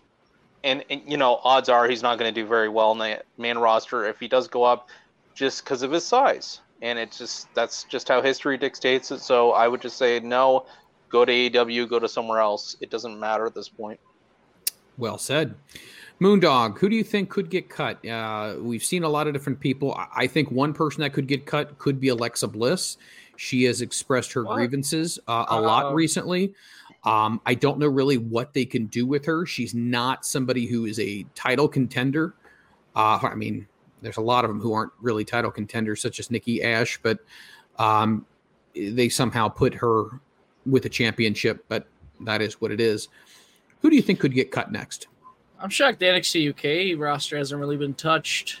I unless they have, and I just haven't heard about it because N X T U K is one of those that flies under the radar type deal. But uh, fuck, I don't know, man. I don't. I I don't want to see anybody lose their job.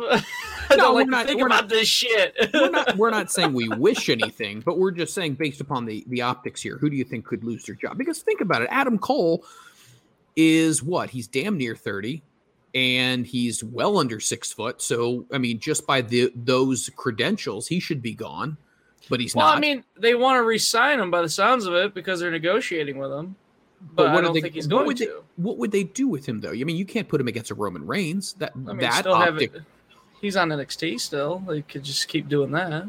Um, there, if you don't know what to do with Adam Cole, what the fuck? You know, it's Adam Cole. Uh, I, I I don't really have an answer. I, I can't really think of any, but I'm sure what, in Adam Cole's case, I don't think it's a case of them not wanting him. It's a case of him possibly not wanting to stay, you know.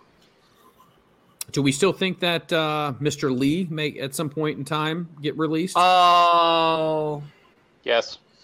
Yep, one hundred percent. I think that would be Probably. a good thing. He's too good. He's too. Uh, he cares too much about what he does to stay in a in a toxic environment that's not going to appreciate him.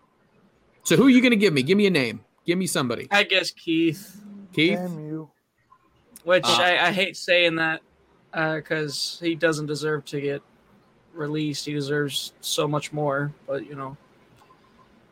I would concur. Ass Man, um, who do you think is going to get cut if you had to look in your crystal magic Canadian ball? I had Keith Lee was who came to mind.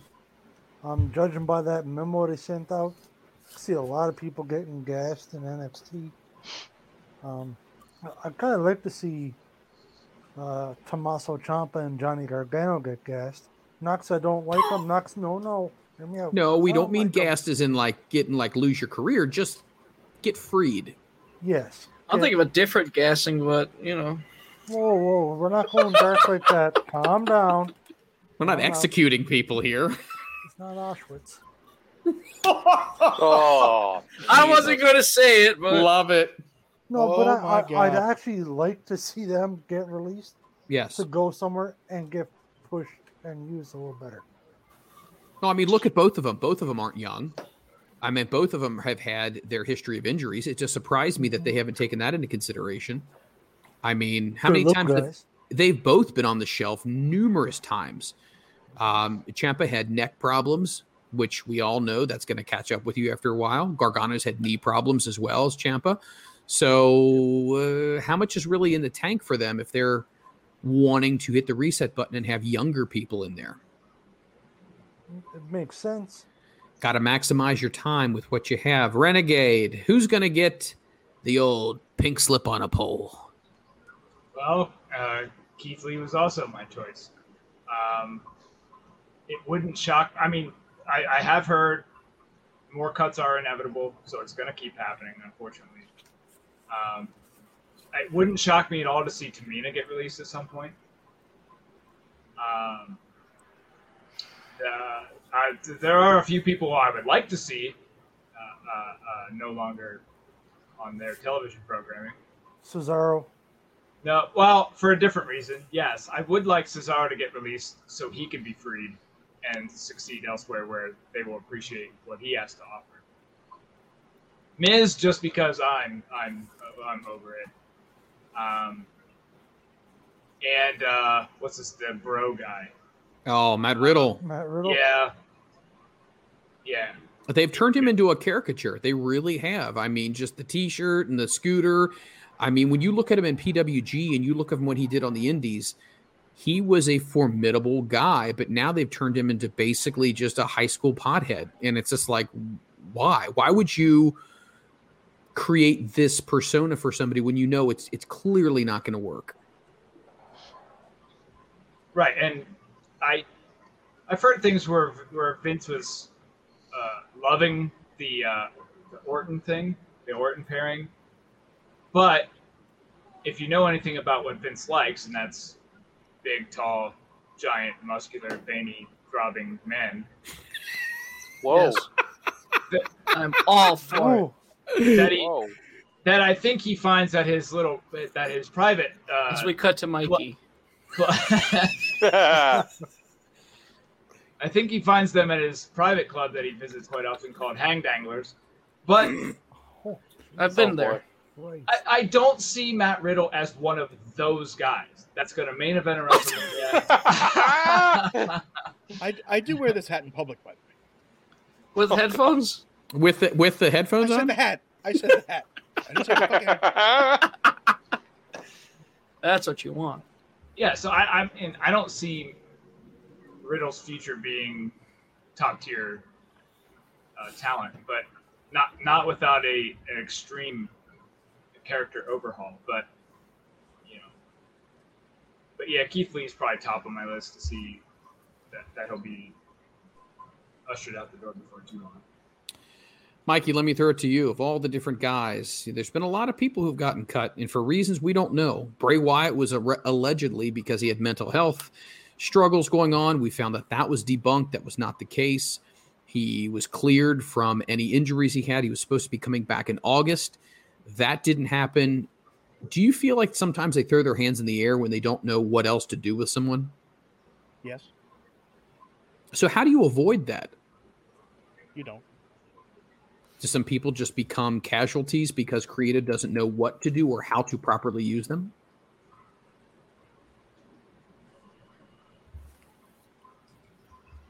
When you have a creative team of forty people, you're not going to have any consistency whatsoever. Right. And when you have a creative of forty people, you're not having, uh, like when you had three or four people, right? You can't get everybody over when you have that many people on the writing staff. It's, it's just, there's just too much generality. There's just too much all over the fucking place.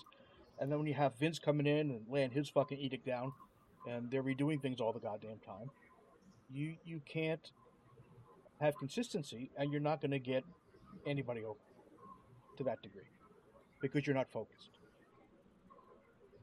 So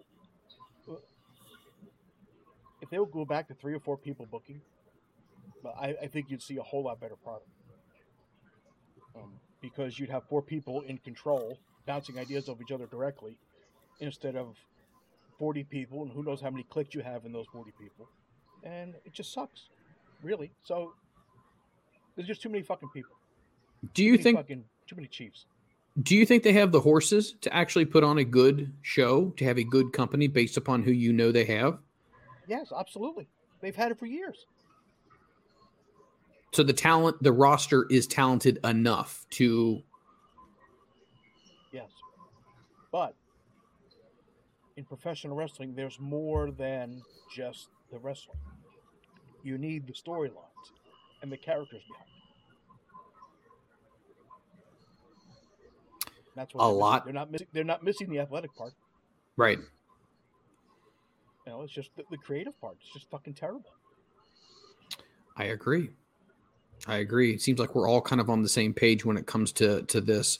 We are quickly, quickly rounding third here as we head for home at the top of the hour. So two more things I want to get to here before we say our fairly wells. Uh, what about this one right here? Best person that you've ever met as far as a wrestling experience. So somebody you met, whether it's at an airport or whether it's at a show or at the gimmick table during intermission, anybody you met who you thought, man, that lived up to, if not exceeded, my expectation. I'm going to go to the ass man first. Uh, for me, it'd be two. Uh, Tommy Dreamer is fantastic. Super nice guy. Uh, I've met him five times, I believe now. Four times, sorry. Uh, he was great. Good conversation. Uh, he seems like a person who actually wants to hear what you have to say. You're not just going up to get your autograph and he wants you to fuck off to the next person. Right. Tommy was great, and Tugboat was amazing. Nice. Yeah, when I met him, I was, I'm a big Tugboat mark. I was over the moon. Very cool. Um, he does seem to be in his interviews a very down-to-earth individual. I mean, I know he's gone back from the celebrity life back to a nine-to-five life. I think he works for a construction company, but he always seemed to, like, not let stuff go to his head. You know what I mean? And he's a straight-up giant. That man is a giant. Well, Vince should probably be calling him then. He could main event WrestleMania.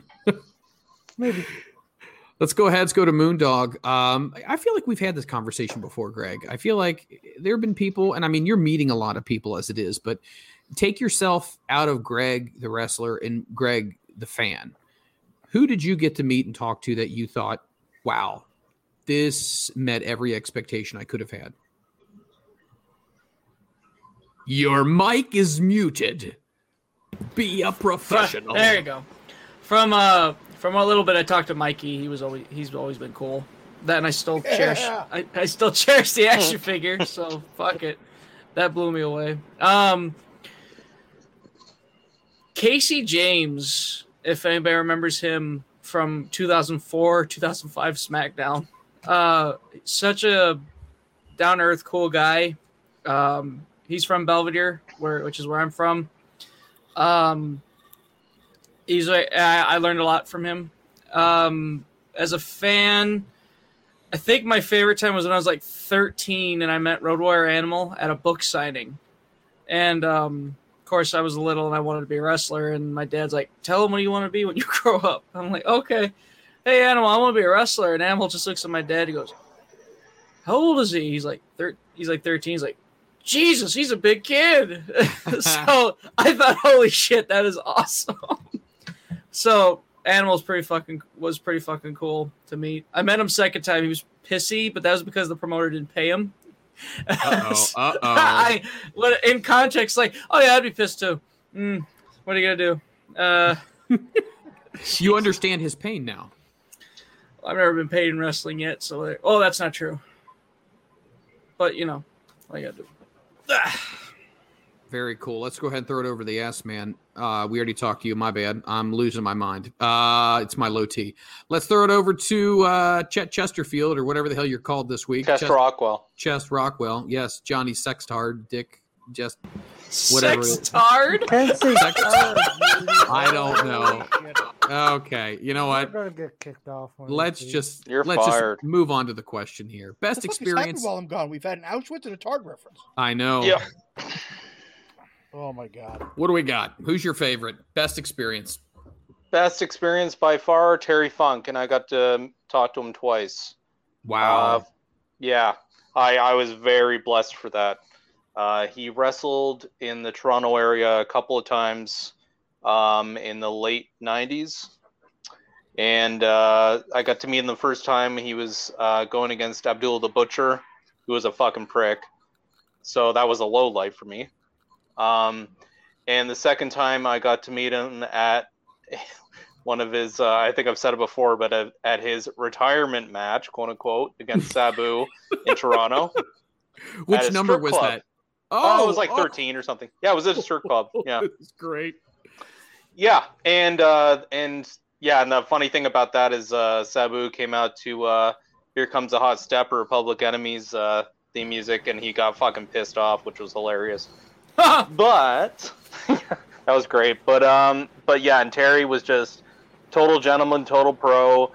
He he had no problem talking to me, just like a normal person. That was great, and uh, that made it even better for me because he's my Mount Rushmore, and I just love Terry to death. So um, he's amazing. Yeah, I couldn't say enough good things about Terry. I love the guy. Talk about somebody who played injured. I mean, when you watch Beyond the Mat, the man, he was injured all the time, and he he still wrestled and didn't say yeah. a boo, did anything. He just kept going. I mean, once again, that's that's the work ethic of somebody, and you got to respect yeah. that. Um, yep. Renegade, Lorenzo Lamos, what do we got here? Best experience? I would probably say that the, the most seemingly nice person I've I've met Uh, as a wrestler was The Rock. Um, Whoa, you got to meet Dwayne himself? Yes, sir. Not not personally, not like a one-on-one, got to have a conversation. Well, I in public, I'm an extremely shy person. I'm not a very uh, good small talker to people I don't know. Uh, so I'm like, what am I going to say to this guy? So I don't, I don't, you know, get to speak with many of them. But just to, as um, the energy they gave off, And the, and and the star level that he was at the time didn't have to come over and talk and, and deal with anybody, honestly. Uh, but the fact that he did, he seemed to enjoy it. Um, you know, I mean, that day, I'll never forget that day uh, where this is this is pre nine eleven. So security wasn't so strict. And uh, the place that they were wrestling at that night, during the day, we went up early to see if we could catch some of them coming in. And next thing you know, I see a bunch of people running down the hill towards the track of, of the college there. And we get down and check it out, and there's wrestlers just walking around all over the place. Chris Jericho was down there. Uh, the A P A was down there. This is like late nineties. Uh, and uh, so we go down to the track, and this one official goes, "Hey, are you guys with W W E? Do I look like I'm with W W E? Yeah. And uh, so... Fake it till I'm you pre- make it. And I'm pretty sure I walked right by Jazz, if you remember her. Yes. Who couldn't be any more than like four or five. I She was so small, I didn't even know it was her at first. Um, but, so they said, you know, once the, the cart comes by, uh, you have to go stand over there. So we're still out in the open with everybody. And what happened was two two of their officials were racing each other on the track. Once the, that race was over, it was a free-for-all. You could walk up to anybody. Shane McMahon was down there. Uh, Ivory. Um, you know, we went over and met Jericho for for a minute, chased after the A P A, but my uh, friend was having an asthma attack, so we didn't we didn't get to talk to them at all. You should have left them. Uh, I would have. Survival of the fittest. Wow. Yeah. Oh, so, uh, yeah, I, I was I appreciated Bradshaw's concern as well, because I yelled for him to, to stop. I turn around and my friend is near death. And I look back and he just him and Farouk just kept walking. Wow. Uh, so it's like, well, hey, uh, you know, if they die, I'll send you a text or something, um, just to, just to keep you up to date. But I, I mean, that that day that was awesome. Um, And, and have never had anything like that since. I can tell you who some of the Dirks were, too. By all means. Uh, Rikishi was one. Oh. Did did not acknowledge a single person outside. I mean, it's not like um, I, I'm not the type of person, like, you owe me something. Um. So even if he would have just said, hey, guys, and that's it. Okay, cool. But to ignore us like no one was, like we weren't even there. Booker T was kind of rude. Uh, and this wasn't like, no one was like hovering around him. He's free to walk around. We're we're in a cage, like a, there's a fence, and they're, they're in a parking lot. And he just walks out to his car. Some people were yelling to him. And uh, he just goes, I'm busy, and then walks right back inside. Uh, which, whatever, by all means, you're busy. Um, Maybe he was. And that's perfectly fine. Um, yeah, but it's when these but, people uh, are paying money to come see you. I mean, at least acknowledge. Do a wave or something. You know what I mean? I'll tell you what. What what got to me, uh, Jeff Hart, the Hardys were walking in. Yeah. And I, and I, from the cross the fence, just went like that to Jeff. Jeff did it back. I was like, I don't need anything else. I don't need a picture with you. I don't need an autograph. Like, that was cool. That was the coolest thing that day to me. So... I, I, I do want to say I understand Randy Orton. Uh, Randy stood just a few feet away from us, came out to smoke a cigarette. And there was this guy standing next to us who just kept going, hey, Randy, why are you smoking? Hey, Randy, how's your dad? Oh, my God. And I was, never, I was never so thankful to be the kind of fan that doesn't bother you. Like I that's why I'll that's why alone. People say they're busy. Exactly. And I, I felt embarrassed to be a wrestling fan at that moment. Like, all right, I don't want to be associated with this guy. Right. But so I didn't say anything to Orton. I didn't try and get an autograph or nothing. I just left him alone. But uh I can understand why stuff like that happens. Even when he had that uh, run in with the guy at the gym who's taking his picture when he told him not to. You know, I get that stuff. I don't want to bother you. Um You know, you don't owe me anything. Just what you do on a daily basis is is uh, is payment enough for for the entertainment. So, you know, to ask anything else would be rude of myself. It would be uncivilized. Exactly. Uh, let's go ahead and throw it to the guy who's been in the grill position here. He's late to the show, but you know what? He's always allowed to be. He's a resident anarchist. This fucking guy. There he is. There he is. There he is. There's the Joker himself. I fucking trip yesterday, so like my oh. fucking whole sleep schedule's super duper fucked up. Hey, no one wants to hear your excuses, okay? You're on the panel. Hey. You're expected to show up and work. Don't give me this crap. I'm sorry and shit. I'm there sorry and shit. There you go. Holy You're late fuck. for T V. It's yeah, good. Shit. It's good to see you. The trip went well, I assume. I made it home safely. I drove good. from like midnight to like eight thirty a.m. Good. That means it's a hell of a drug. No, coffee, coffee and pre-workout, motherfucker. Coffee and pre-workout. Hey, there that's what. There you go. Um, so we're on the topic right now of best experience of someone you've ever met in the wrestling business. Anybody really cool that you thought, oh man, this was this was better than I expected? Foley was beyond super nice, but I met him at a fruitcake eating contest in Santa Claus, Indiana. Oh my God! Yeah. Of course. Okay, I gotta go. That's it. Oh, no, wow. I'm dead serious about this. I'm dead serious. He was there two years oh, in a row. God. I went the second year. He got disqualified the first year for cheating, and he tried to cheat the second year. And That's it was tremendous. Fucking- How do you cheat? Uh, he was shoveling, like, fruitcake into his ugly-ass Christmas sweater and trying to hide it in his beard, apparently. So it, it was a it was a it was a eating contest. Yes, it was a legit fruitcake eating contest, like fruitcakes you would get from fucking Christmas. Because it's was, a town that's dedicated to Christmas, Santa Claus, and there's a big amusement park there. Wow, so that's amazing. That I was not aware uh, that that existed. The Hardy, Jeff Hardy is super nice. He was at the Clowns Festival one year in between the T N A and return to W W E run. Mm-hmm. That was super cool. I walked into an area where I wasn't supposed to be. Security went, "Hey, you're not supposed to be here." I went, "My bad." I walked out for like ten seconds. The security guard turned the other way. I ran back in with my fucking phone and asked someone if they would take my picture. Chopped it up with them for just a split second. Told them, "Thank you for inspiring me to be the weirdo I am. And for being fucking cool as shit and coming there and performing for us." Told us thank you. Told me uh, thank you for uh, being a fan and allowing him to still be there and being thankful he could still do what he does. Balls Mahoney was there a prior year, was super nice to talk to, and he clept up my flashlight. Like, I had a flashlight walking around this festival, so yeah, I could see it in the middle of the night. Yep, clept out it. Completely just ran off with it.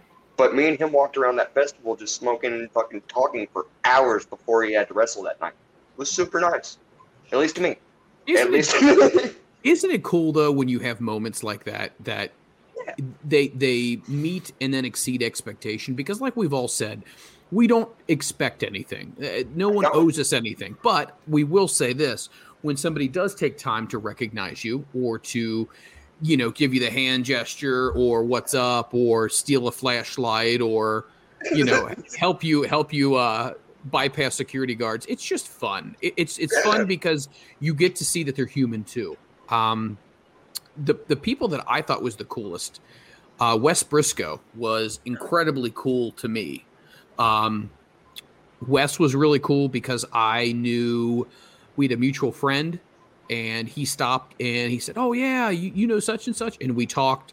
The Nasty Boys uh sent me to Menards to go get them garbage cans and lids for their uh, yeah for their hardcore match. Nice. Um, we were up in Detroit, Michigan, and he said, hey, hey, could you go get us some stuff for our hardcore match? I said, well, what do you need? He's like, I want garbage cans and lids. So got in my car, and I went to Menards uh, in Detroit, had no clue where I was going, um, but I went and I got it, and then I learned uh, how to take the handle off the garbage can, unscrew it, put the tape on the inside so that nobody gets you know, cut cut by the yeah. Learned all that kind of stuff, so it was it was fun. Stepping on the steel chair so nobody gets the lip when they get hit with it. I I did that. Um, overall, wrestlers are cool people, I think, and I think they they get inundated so much. I think that's what makes them irritable, because if you heard that twenty-four seven all the time and people were nagging at you, even for us, it would get old. But for the fact that they just address it really quickly, I think that goes ahead and that that suffices everybody. Just just acknowledge us. A simple wave, like Renegade was saying, is cool enough for most of us. So uh, last thing here, I promise I'm running a little bit over here on time, but uh, I did want to address this because um, Uh, Liam brought it up to me, and he said, hey, I'd really like to talk about this, and I respect it completely, and it slipped my mind, and I don't know how. I'm a, a bad wrestling fan, but um, but Bobby Eaton, uh, beautiful Bobby, um, he passed away, and I listened to the Jim Cornette Experience, which is something I don't listen to very often, um, but it was very hard for Jim to get through, and when you learn about somebody. And Bobby was an amazing person. Um, for some of you who may or may not know, Bobby married Bill Dundee's daughter. And Bill Dundee had told his daughter that you're going to stay away from wrestling. You're not going to marry any of the boys. You're not going to date any of the boys. You're not going to go out with any of the boys. Well, when she found out that she was dating Bobby, uh, Bill said, if you were going to date somebody in the wrestling business, you pick the very best of the very best. And he gave his blessing. And Bobby has been nothing but a wonderful husband, wonderful father, wonderful family member, and a absolute pro in the industry, and had no uh, diva aspect of him, even though he absolutely could have, because he's one of the greatest of all time. I remember growing up watching him do the Alabama Jam Um, and then I obviously remember him working with Lord Steven Regal. I thought he was just awesome. And every single person who I have talked to since his passing have said that Bobby was one of the most influential people in their careers. So I'm going to go around the table here. And if anybody feels free to share any memories of, of Bobby, feel free to go ahead and, and just talk away. He's one of the greatest wrestlers ever. Hands down. I, he's like Owen Hart, where like it seems like I have never heard a bad thing said about Bobby Eaton. I cannot think of a bad, like, anybody motherfucking Bobby Eaton. No. No. He could work with a fucking broomstick, dude. And he's also one of the people my mom would tell me about when I was coming up. She's like, you know who I used to come up on? Bobby Eaton's name came up time and fucking time again, dude. Like, religiously. So, and... You know, my mom had a fucking thing for, you know, like Shawn Michaels, Stone Cold, et cetera. My mom liked people who could fucking work. Like, she liked characters, she liked the music shit, but if you couldn't actually work, she didn't give a fuck. So, she instilled that in me. So, you know, it's Eaton, the name I've heard my entire life. Mister Butt.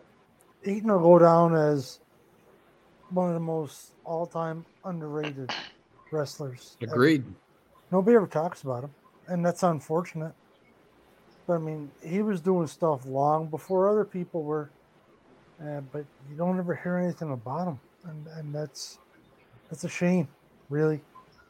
I know I knew a little bit about him, not a lot about him, and unfortunately, I guess I'm, I'm probably one of those people who's more of a fan now since he passed, because I really you know, thought about him a little bit more and looked up some matches and whatnot. I mean, Jesus, he was he was a stud. Uh, Just wish more people knew. No, I agree completely. Liam, your thoughts? Um, yeah, I mean, this sucked because we knew, you know, his wife had died a few weeks prior to that.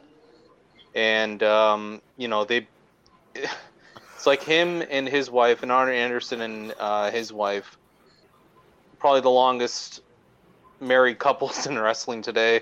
And they're both, They're both best friends, so this has got to be killing Arn right now. And it's killing Jim Cornette, and I haven't listened to the episode yet, um, you know, because I'm sure I'm going to get emotional listening to it. And um, the thing is, uh, Bobby Eaton, you know, he, he's a guy like Owen Hart. Uh, nobody ever had anything bad to say about him. Salt of the earth kind of guy. Um, incredible worker. And he looked like one of those guys that, you know, he, he didn't have he didn't have the chiseled body or anything, but at the same time he he could go out there and outwork anybody, and you know just look like he looked like a an average kind of guy that you would see in a bar that might pick a fight or something, but he was like the nicest guy in the world, but he could he could just he could go out there and just just have an excellent match. And I didn't get the privilege of getting to see him in his prime, um, the Jim Crockett years or anything like that, or the Mid-South or anything like that. But um, the stuff I did see, uh, especially, you know, when he was Earl Robert Eaton with the, in the Blue Bloods with uh, Steven Regal, which was it, it was it was great, even even though it was like, you know, toned down from what he could do. And um, and then I went back and I started watching some of the stuff like the. You know, Night of the Skywalkers and Starcade with them, uh, Midnight Express against Road Warriors, and I got to see them against Rock and Roll Express and against Fantastics, and just all the great stuff he did, and, and I can't say enough good stuff. And it's it's really unfortunate that we lost him this young, um, and one of the good guys in wrestling, and uh, we're all going to miss him, I think. Um, Jim Cornette in that episode, I'm not going to give too many spoilers away if you want to go oh, ahead fine. and check that out still, but he just fine. said that he knew Bobby had, had been having some health issues for a while. And, um, you know, it was just, a lot of people were, were worried because they were worried if anything were to happen, he would die of a broken heart because his wife was gone. I mean, I think a lot of people were worried with Terry, uh, Funk yeah. as well. I mean, when you're married to somebody for mm, thirty some odd, forty some odd years, that's the majority of your life.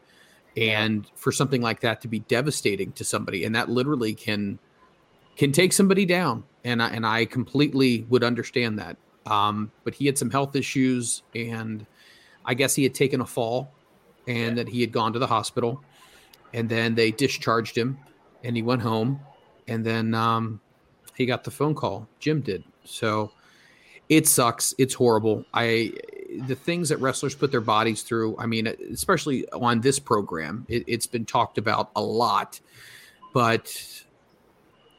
fifties and the sixties. I mean, people aren't even ready to retire at that point who work in the working class like all of us. But these guys, it seems like fifties and sixties is like late seventies, eighties for a wrestler if you're going to compare it. And um, it's tough. It sucks. The older you get, the more people that you lose that you grew up with and that you watched. It stings because you realize that a part of what you knew is gone, and uh, it doesn't get any easier. But I know there's a lot of Bobby Eaton fans out there, so on behalf of F R M, F S N, everybody on our panel, um, our thoughts and condolences go to the, the millions of fans and the friends and everybody who's been graced by Bobby Eaton. Um, the one thing I will say is he's reunited with his wife.